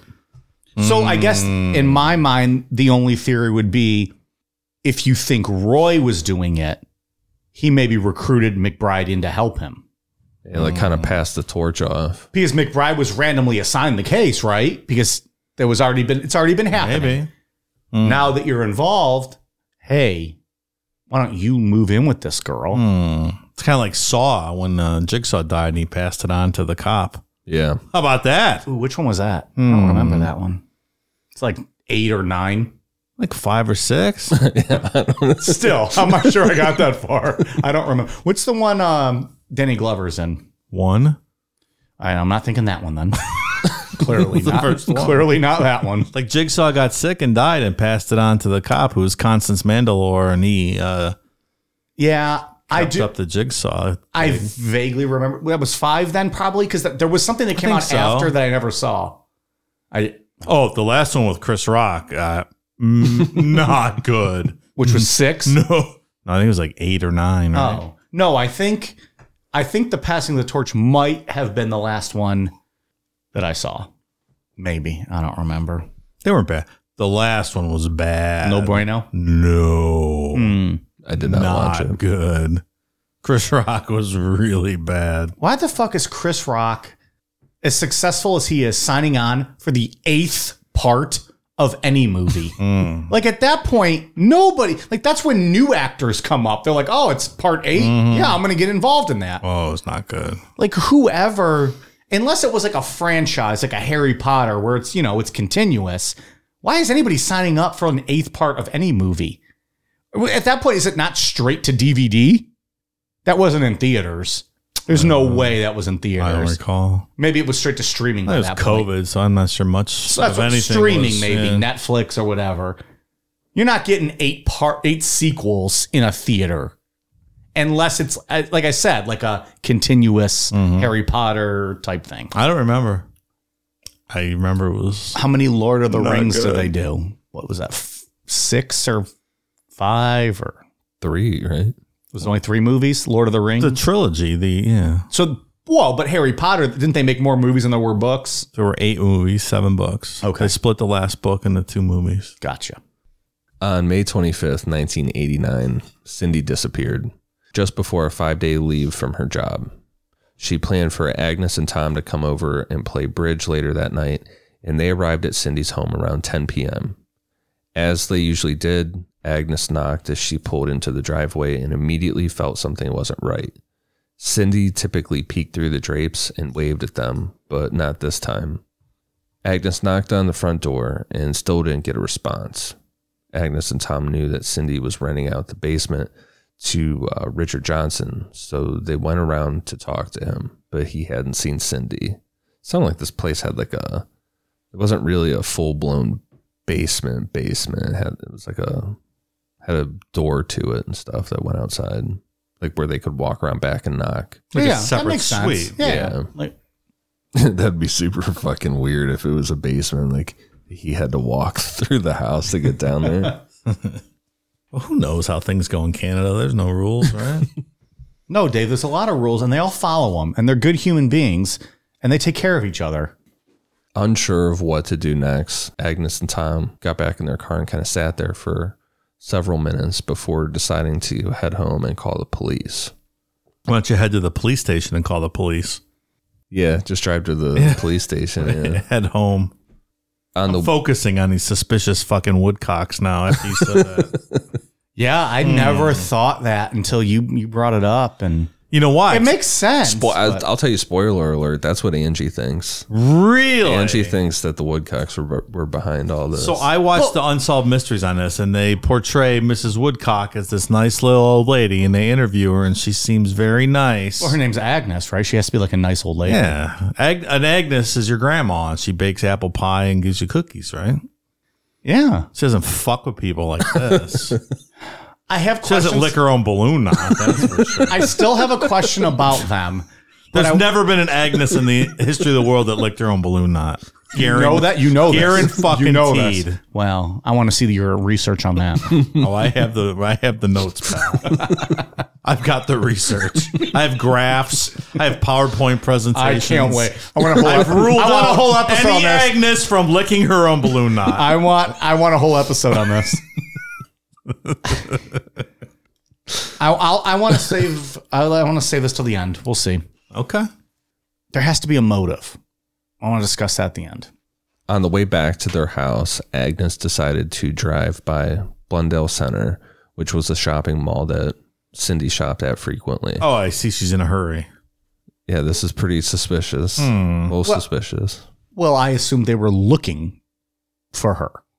I took that as they were going to see if she was there. Yeah, yeah. Okay. So they weren't stopping to shop. no, but still, they were on their way to make a phone call. It seemed like you would beeline to just make that call. Yeah.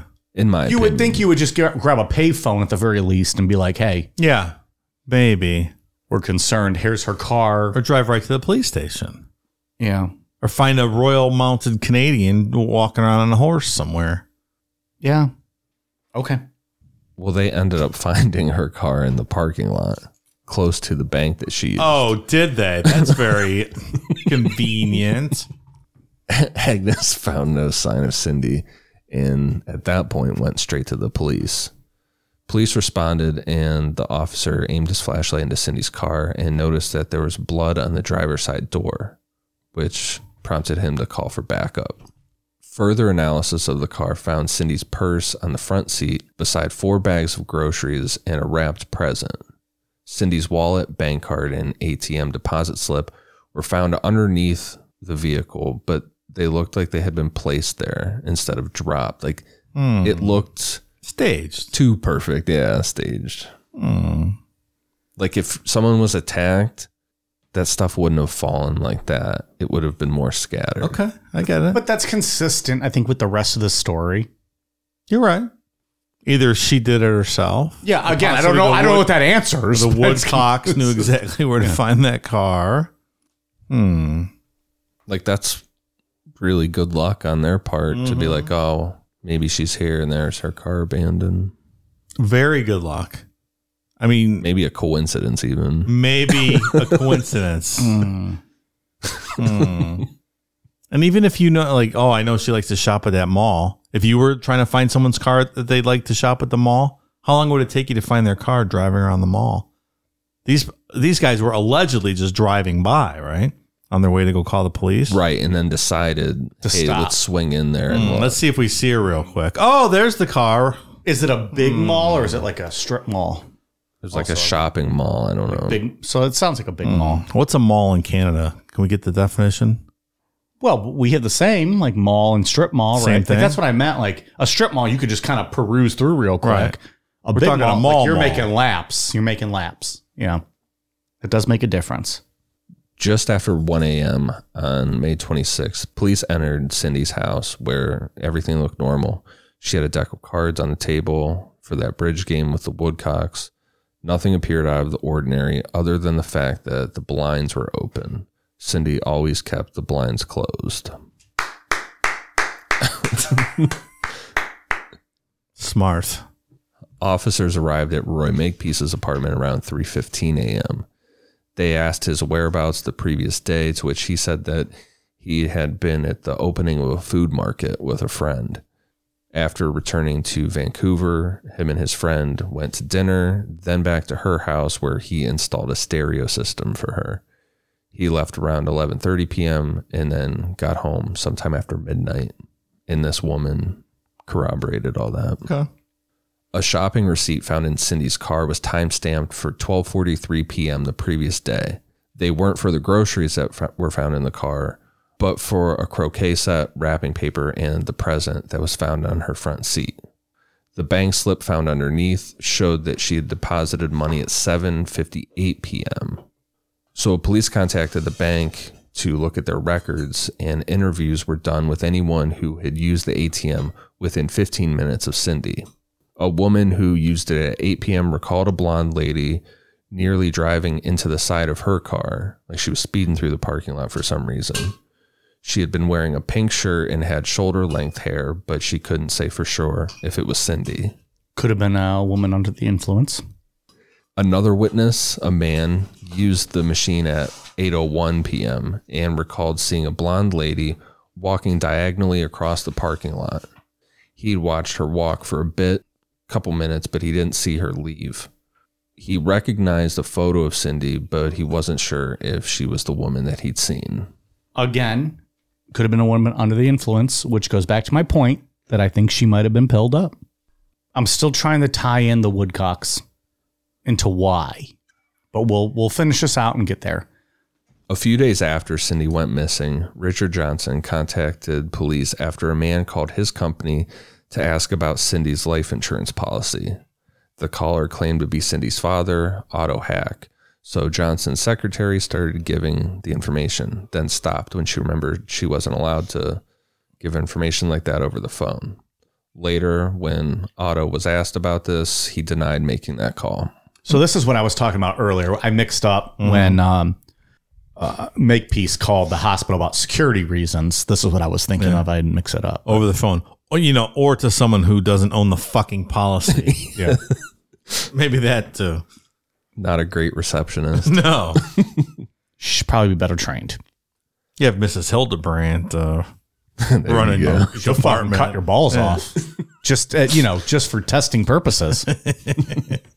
she still fucking calls me like three times a week. I hope so. Lady, you ain't getting this dick. Relax about it. I should set up like an auto dialer app to call Mike. Like one, one day, like every half an hour with pre-recorded messages. Hello, Mike. The good news is, I'll still eat your asshole. in this day and age, the age of these all these fucking spam calls, I screen every single call I get, unless it's from a specific person I know. So I have a lot of voicemails from Miss mm-hmm. Hildebrand, but Yeah. you know, I'm not picking that up. Yeah, I answer calls from a couple of people and from a specific area code. And if it's outside of that, then uh, no. That's even more than me. I won't even do the area code. I'll just like, eh, leave a voicemail if you want to talk to me. Like if one of you called me, I would answer because we don't ever call each other. So I'd be like, oh, Ian's lost. He's three streets away from where he's supposed to be. I better answer this. But yeah, I don't. I don't answer anything. They've rendered phones useless. At least the audio portion. The, the- the phone call For the most part, yeah. Even we use it text anymore. And we use the internet, and Dave gets free cheeseburgers, free Big Macs with his buy one get ones. Every day if you want one. Uh, hey, I'm just saying this is what they've done to it. That- That's what it's become. You can do that, and then two minutes later, you're you know beaten off to Casey Anthony's feet. I'm just saying the option's there. The option is there. Her feet? Is that a thing? Do you have nice feet? I, I don't know. Oh. but you could do it. Okay. It seems super specific. There's the the websites, uh, like the celebrity feet sites. I like feet just fine, buddy. You don't have to convince I'm not me. judging. I'm just saying, if we were to Google right now, I'm sure there are things about it that we could look at. You know, there's, there's only so, so many courtroom photos you can get off to, probably, right? we'll say. Probably. now he's looking into it. Now, we'll say the uh, screenshot that I saw online from the the new Peacock. hmm Shane looking is great. The stress Yeah. and the years have taken their toll. Seems like it. I mean, I'd, if I killed my kid, I'd probably be upset. You know, She's still a good looking woman, though. she didn't look bad, but it Just was little- very. It was different. A little warm. a little more haggard. So I'm on wikifeet.com.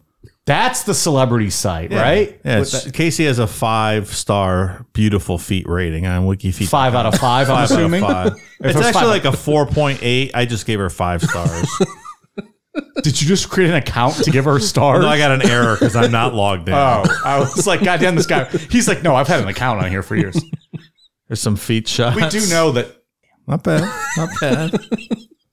All right, we gotta stop. We gotta stop. This is not good.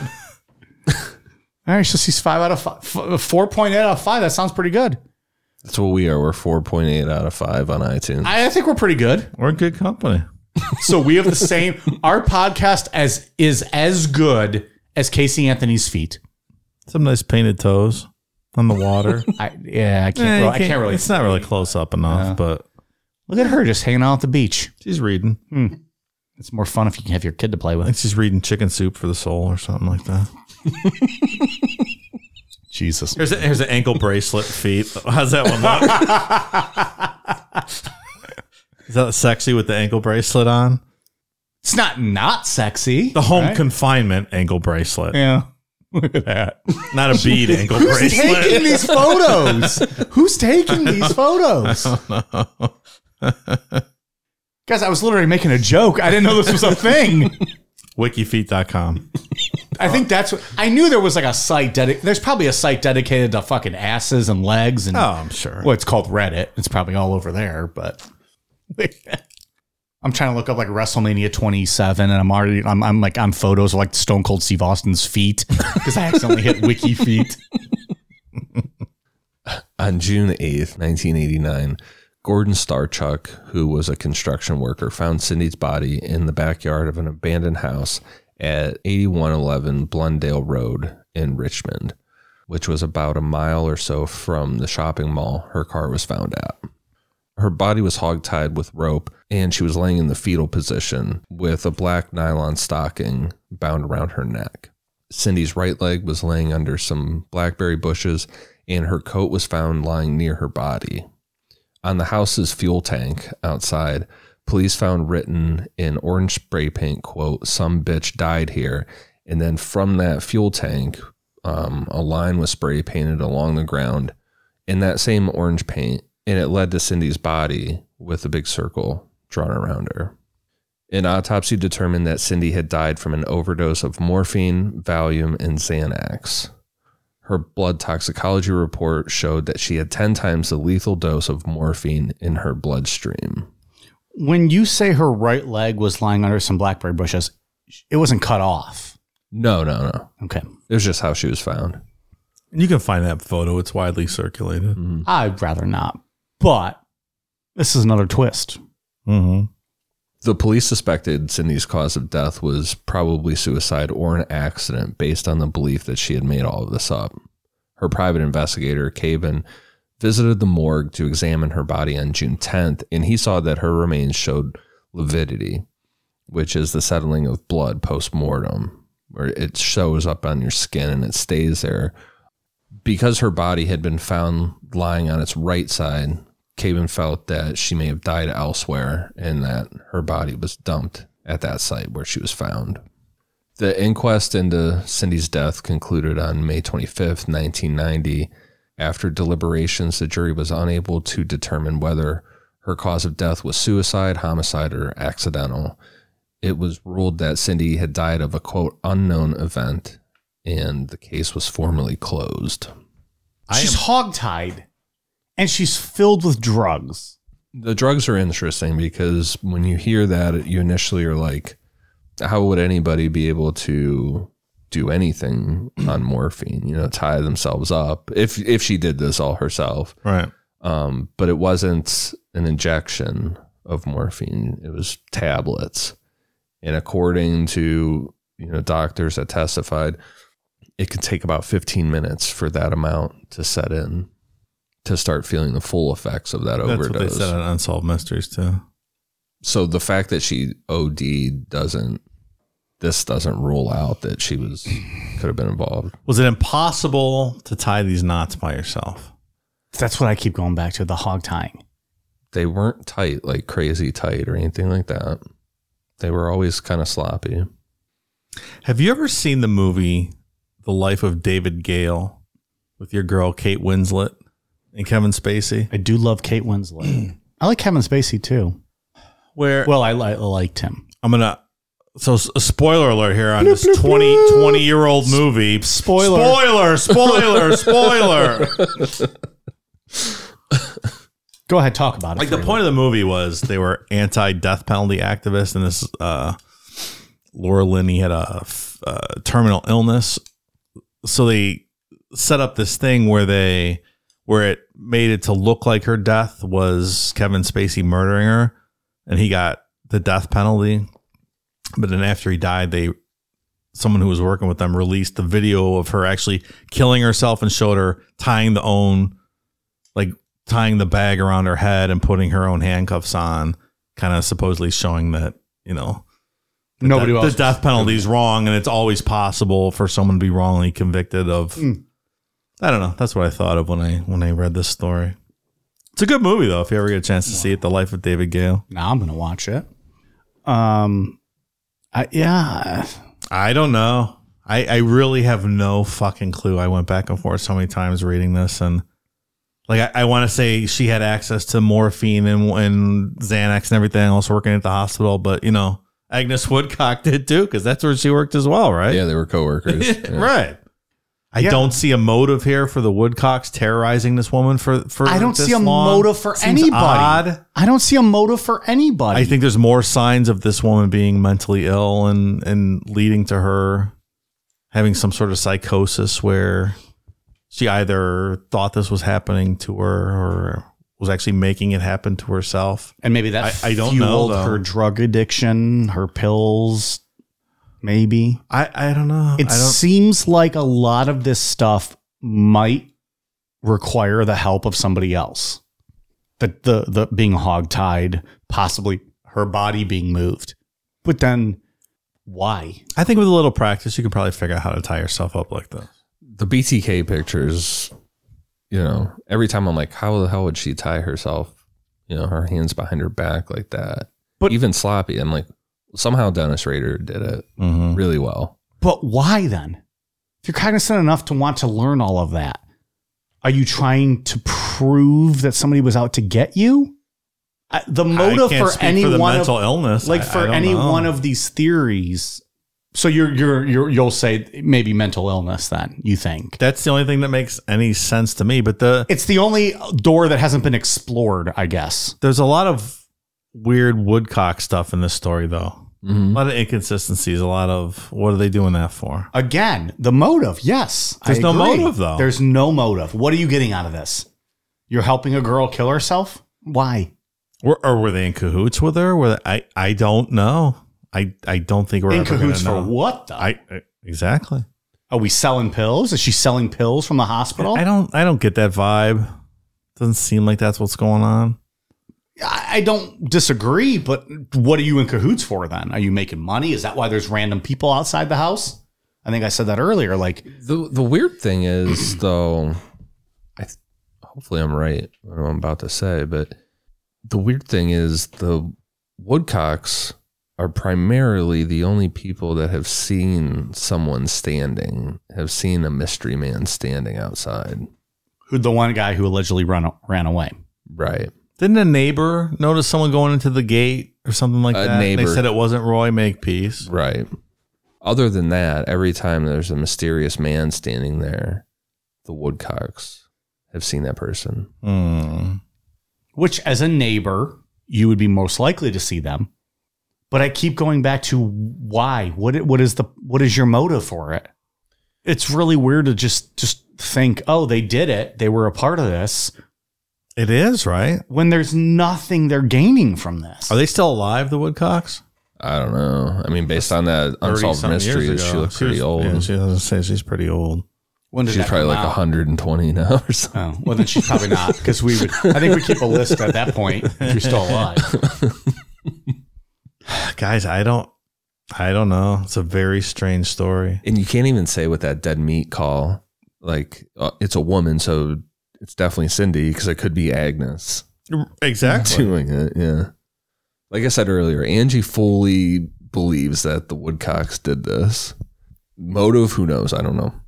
Nobody would know. You just did that for. Shits and giggles. Yeah, are the Woodcocks serial killers? Uh, we don't we talk about all the time like how many serial killers out there are still alive or Yeah. got away with it.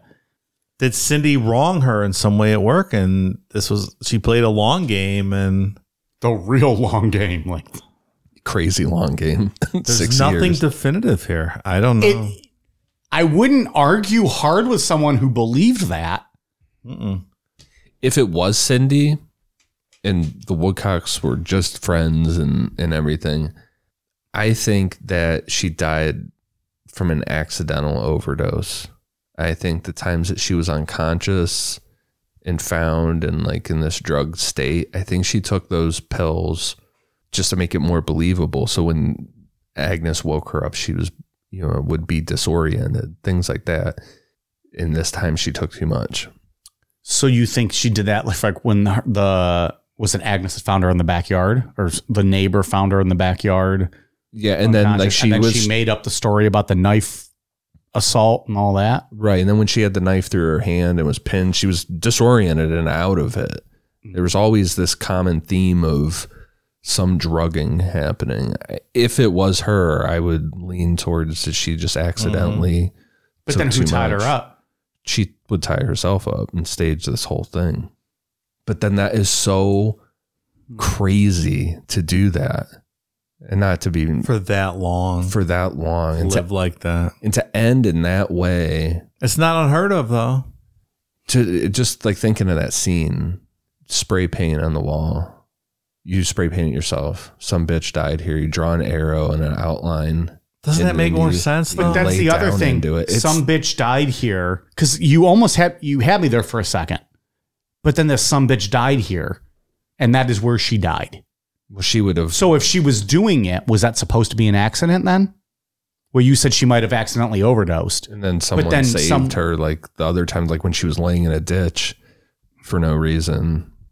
or even when in the house, right? It said time to die, cunt, or something like Yeah. that. I, I think that's where I come down. I, I think this was all done by her. I don't think there's another reasonable explanation. I struggle to understand the the Woodcock's involvement. It certainly seems likely, but I don't understand why it would happen. And I would need to understand why before I was like, yeah, I, I think they're involved. Every time I think that she was in, that she did this all herself, I always go back to then who was who did everybody see outside her house at various times? You know, because if you think that she did all of this herself, the Woodcocks are telling the truth about seeing a strange man. Mm-hmm. You know, and they're not making shit up. But if she was perhaps an addict, could there not have just been strange men showing up at different times? Maybe Where are you pulling the addict from, though? Well, I think she's clearly on medicated through a lot Yeah. Of this. Look at what they found in her body when she was dead. She's showing up in neighbors' houses incoherent. She had access to all this medication. So you think she's constantly medicated versus just medicating herself in order to pull off these kind of I think there's medication mixed with mental health, like we we had talked about. Mm-hmm. I definitely think that's a, a major part of it. I think if if she did this all herself, I think she was definitely drugging herself to make these situations more believable. Maybe numbing whatever feeling she was having because of her mental health. And she clearly again had easy access to to medication that she could just do it. But like that, she just sat down and said that this is going to be the story. I'm found in a ditch and I've been drugged and I'm incoherent. So she just drugs herself and gets in the ditch. For what reason? I have no idea. Yeah, I mean, I don't know. I'm trying to make the most sense of it that I can. Maybe there, there was a lot more going on with this lady than we know of because Sure, they, they sure. didn't, you know, all they did was what? Split personality. That was the only test they gave her. Maybe there was a lot more going on with her. Perhaps drug usage. Perhaps something. I, I don't know. The, the toughest thing, I guess, the biggest thing I, I would challenge is if the Woodcocks are involved, I'm still failing to understand how. yeah. I, I don't. I don't see why. a clear path there What- or not a motive or why. anything. Yeah. So then, who else do we talk about? Well, we we talked about the cop. I think the Woodcocks thing too is just that a lot of, there's a lot of convenient things with them. They're conveniently there for things. But and, but they're also neighbors. They're gonna see the most. Well, it's her best friends, right? She wanted them to stay there. Yeah. So if your best friend was going through all these things, I don't think it's that big of a leap to be there constantly checking up on her, her wanting to stay there and protect her. The whole driving by the mall thing, though, I don't know. That's weird. Even But again, there's evidence to support the Woodcocks. But what's the motive? Like, what are they getting out of this? Why are they doing that? There's also evidence to support her two lovers, the police officer who moved in and then automatically becomes friends with her ex husband who's calling the hospital to ask about what security looked like. Did Roy have an alibi when she died? he was out with that friend of his. Oh. So let's go back to McBride going to prison. Yeah, yeah. So yeah, he sexually assaulted two women and was Shortly after this, a long time after this. like not not too long after this. Hmm. Casts That says something some too. suspicion. Yeah. But to believe that he would have had to have picked up where either Roy left off, somebody left off, or But but he he did become good friends with Roy, which does give a little bit of a leadway to maybe he got involved. yeah, and then it just He was assigned to investigate. He now becomes friends with her ex-husband, who she believes is the one stalking. Now all of a sudden, maybe he's involved. Oh, by the way, after this is ended, he's got two sexual assault charges. It, eh, it's the possibility is there. It is. It, it 100% is. There's no proof, though. No, there's not. It's just conjecture. There's no proof it's of- conjecture. There's literally no proof of anything. No. And I almost feel bad the fact that I like I feel like I'm pinning it just on her. And she's clearly she suffered a terrible death.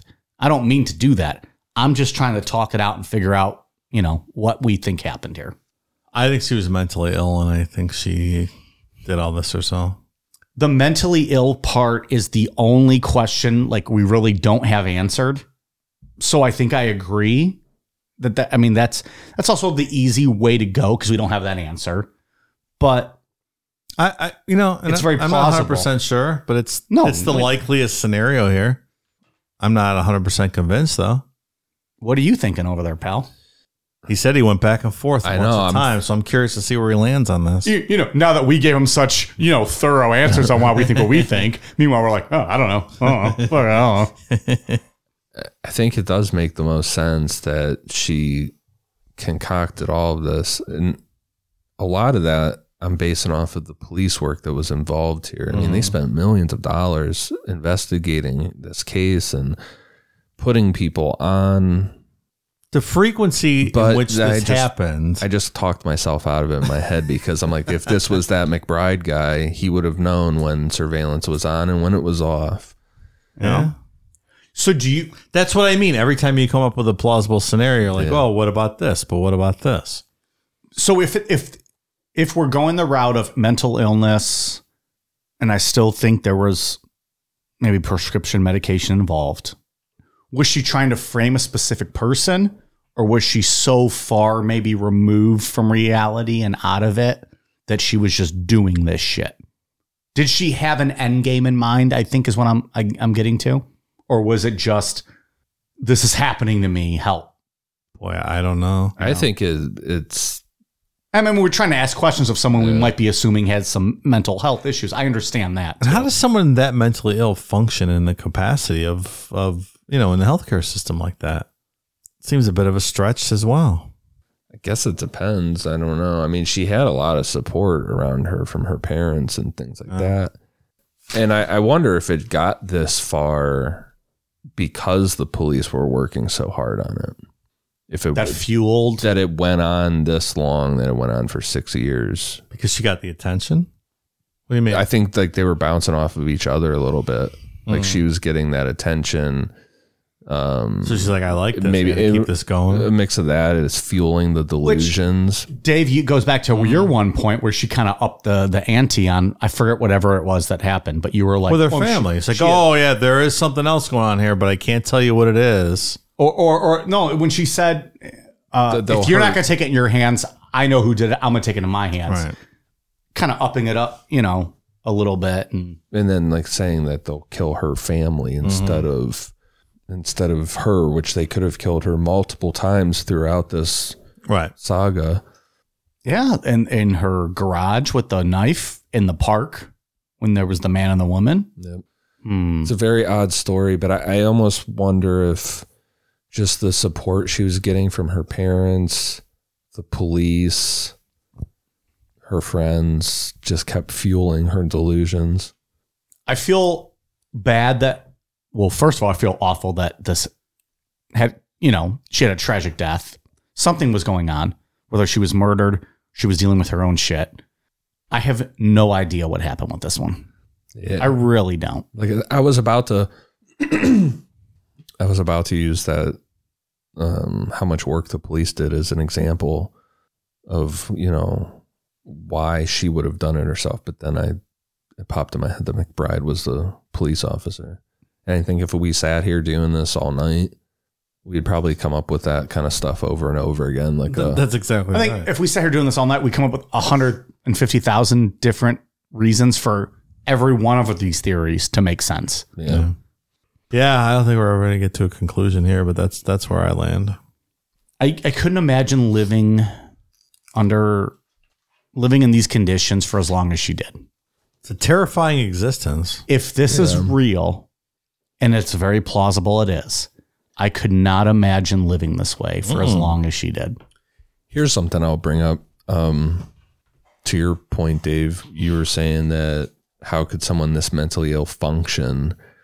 She, um, this is really like gang stalking. This is gang stalking ramped up, but it's pretty damn close to what gang stalking people say. You know what they say happens to them. There's a bunch of those people that go to work and have jobs and stuff. They just compartmentalize, write their and- delusions and Yeah, I don't think we're going to solve this one. Nope. It is what it is. Sometimes it's okay to leave stories open ended, right? That's why it's an unsolved mystery, right? And they also make for And like it the best remain. the best episodes. Like I enjoy when we Yeah. can have these debates. Mhm. We talked about that a few weeks ago with the RFK assassination and all of our the missing people we've we've covered and I don't know, it's good conversation. Either way, whether or not this all was in this lady's head and she was perpetuating it herself, or if someone was actually doing this to her, as a pretty bad ending to her life and a, lot of Extremely sad. pretty horrific string of years there that she went through. So yeah, and we kind of just blew through uh 87 but you know after that 10 weeks she spent in the psychiatric ward it was just kind of the usual which is you know super. It's terrible to say, but the usual for her of these phone calls or her believing these phone calls or, or whatever. Right. right. But that went on for all of '87. You know, we, we skipped over that whole Yeah, year. That's just that's horrific. I think that's all there is, though. if I had to put money on it, I guess I would say that she was behind it. But I don't Yeah. fully. I'm not hundred percent in that. Shut the fuck up, uh, Siri. God damn, Dave's phone's going up every two minutes. No one even said Siri until just now. I am 100 percent with you. That's where I land, but I I'm not convinced though. Okay. Dave, what do you got for uh, Patreon? I got a bunch of patrons here. Oh, boy. It's only been a few days. That sounds awesome. Has it been? Yeah. Well, a week. Yeah. Has it been a week? We've been recording a lot. I don't know. I can't remember These what's bonus all- shows, what's days all go not. together. Goddamn, pal. Here we go. All right. Thank you to Secretary at Cucks Across America. Oh, you got a new secretary managing your uh, fuck schedule, like mugs. Hmm. Well, I didn't interview anybody. Oh, Declan, what the fuck are you doing? might have hired themselves. I'm going to see you in 10 minutes, pal. Bring the paddle. Bring the paddle. Michaela Ferguson, Damian Harrison. My girlfriend is a habitual open door pooper, but now I'm used to it. Oh, I don't condone that at all. No. We not no. First of all, girls don't poop. nobody wants that. Girls don't poop. So I don't know what she's doing in there. Maybe she's giving birth, but that's disgusting. Repulsive. That's a hard sell there. Lauren McAleer, Mike Hunt, oldie but a goodie. Classic. Mason Hill, Olivia Gall, Bruno Napolitano, Caleb Mowry, Zane Rice, Mel loves to knit. All right, knit me knit uh, Mike Napolitano uh, knit condom he can wear. Protect his wiener. That was almost a sentence, Dave. a knit condom. Martin Christmas sweater for my cock. Martin McInerney. That's what was in my head a Christmas sweater for your cock.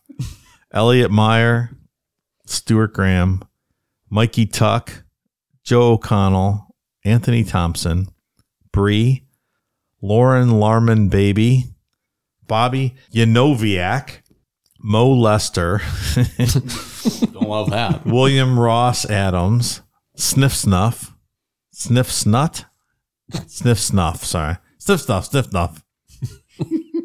Autumn, Riley Eastman, Sarah Shelton, Amanda Ham, Alejandra, Dalton Hiltz, Amber Sweet, Carlos Alvarez, Cindy, Vivian Hunter, Michaela Taylor, Grace Schlemmer, Zach Attack, Brittany Patzel, Don Taylor, Aaron, Jessica Anderson, Kate Etheridge, Jacqueline Holtzsnyder, Dalton Valentine, Laura McGrath, Riley Gish, Brady Porter, Ivana Misbehave. Should give her a call, Mike. What's up? Matt, Tom, Nick Fortin, Judd James, Tanner, Ashley Keepers, Allie Lacina, Kate Janicki, Ben Luffy, Dr. Teeny Weeny Peeny, Clearly, he's a gynecologist. Astros. Oh boy, I'm gonna have a hard time here. Astro Sigurard Artois. Ellie owes Curtis a sex tape. Are they using our platform to have like revenge with each other? God damn. Come on, Ellie, send Curtis that sex tape already. I don't know what the fuck you're Jesus. doing. That's it. Oh, Thank you, right. patrons. Thank you so much. I'm sorry about that last name. I butcher. I butcher. Should I try it again? Astros Sigor or Dotir. Sigoro Dotir. Oh. I was I got really excited when you were like Matt, Tom. I was just hoping for like uh oh no, you said did you say Matt Tom? I think Was it was two different names. Yeah, Matt and Tom, two different people. Never mind. Okay, I misunderstood. Ian, what do you got? For iTunes, I have one for Boston Mom 5, Sly Horizon 19, Curly Nerd RN, Kleicher, Dana Thompson, Russian Atlas, KB Rock 223, and Dazai Kaneki. Thank you guys for the awesome reviews. At Boston Mom, Mike, you want to pack your car in a box? Uh, can you repeat that in English, please? it's been uh, well documented on this show that people from the New England area, most likely Boston, they don't speak English. It's a different kind of English. I don't know what they speak. It's very hard to understand what they're saying. It's a different dialect than uh, us mid- Midwestern folk are used to. Yeah, certainly is. Can you imagine if you put like people from Boston in the same room as like people from like Talladega, Alabama, and just let them like have a debate on something, and we just sit back and watch non-English debate each other? Non-English. Do you feel like you have an Ohio accent? oh yeah, Yeah. but I also feel like it's like it's not the accent, right? Like this is how like people. That's that Midwestern Cleveland accent. Yeah, yeah, it is. We do. We It's a, have li- it. it's a little different. We have it. We have it for sure. Well, you do, adding your plurals to everything. Yeah. Went to the Walmarts today. He has a Southern Ohio accent. He doesn't have a Cleveland accent. What's a Pittsburgh accent? Yeah. That's still Midwest. This is different, though. I think we have to embrace it though. It's it's He doesn't talk like us. It's just true. just in general. You think? Oh, yeah. It's completely different. Hmm. I, maybe I'm just used to it. I don't even notice. I mean, I don't even notice our accents, but obviously you don't because you, Mm. you live here. Yeah, we're, we're Midwest for sure. Which is weird that Ohio. It's still weird to me that Ohio is Midwest. What else would it be? Well, if you look at the map of the country, we're not even close to the West. Well, We're not even close to the middle of the fucking country. But because there's so many fucking small ass states Sure. that they're like, oh, well, you other 20 states, ah, now we're going to separate you. you don't like that? Oh! I think geographically, it's probably not accurate. It's a borderline. Yeah. Anyways, what are you gonna do? I'm not gonna change it. It is what it is. like we're you're not. We're stuck. Like here we are. there should be like a Great Lakes region. I feel like, and there's not like a New York, PA, Ohio, Indiana, Illinois, Michigan, Wisconsin, maybe even Minnesota. Hmm. Like a, a Great Lakes region, and then there's like the Midwest, like like the the Wyomings, the Iowas, the Kansas, the Oklahomas, Hmm. Nebraska's. That is the Midwest. Redraw the map, Mike. Get it going. You elect Mike Namapod to Congress, and this is what I'm going to work on. I will redraw your map, motherfuckers. We're the Great Lakes region. I do think there's a difference, but we do talk the same. So what are you going to do about that? You, you can't change that. Oh, also we like our. Oh yeah. Oh, oh. Sorry, we like our pizza cooked. Oh, oh, oh. All right. Anyways, we have been rambling. That's all I got. I got no military shout outs, no forum I'm sorry, I apologize. Yeah. I got nothing else. If you submitted a military shout out and I missed it for whatever reason, I'm all caught up. Please send it back. They come in from all different kinds of social media and email addresses, and uh, it's possible that some slipped through. So if we uh, missed you, please resubmit. Yeah, let us know because we, we definitely want to give you that shout out. We are on Twitter, Facebook, Instagram, YouTube at Necronomipod, patreon.com slash Necronomipod. Check out uh, Spring for all of our uh, latest merch. You can get that on, on any of our link trees uh, on our socials. And uh, Good place to do your Christmas shopping. fantastic place to do your Christmas shopping. Wine glasses, Oh yeah. koozies. No. No, I don't know what's up there. Shirts, Some hoodies, stickers, some posters, stickers, some shirts, posters. There you go. hoodies, tank tops. all the good stuff. All for the your good loved ones. stuff. Thanks for listening. All right, you guys ready for a cool down beer? Cheers.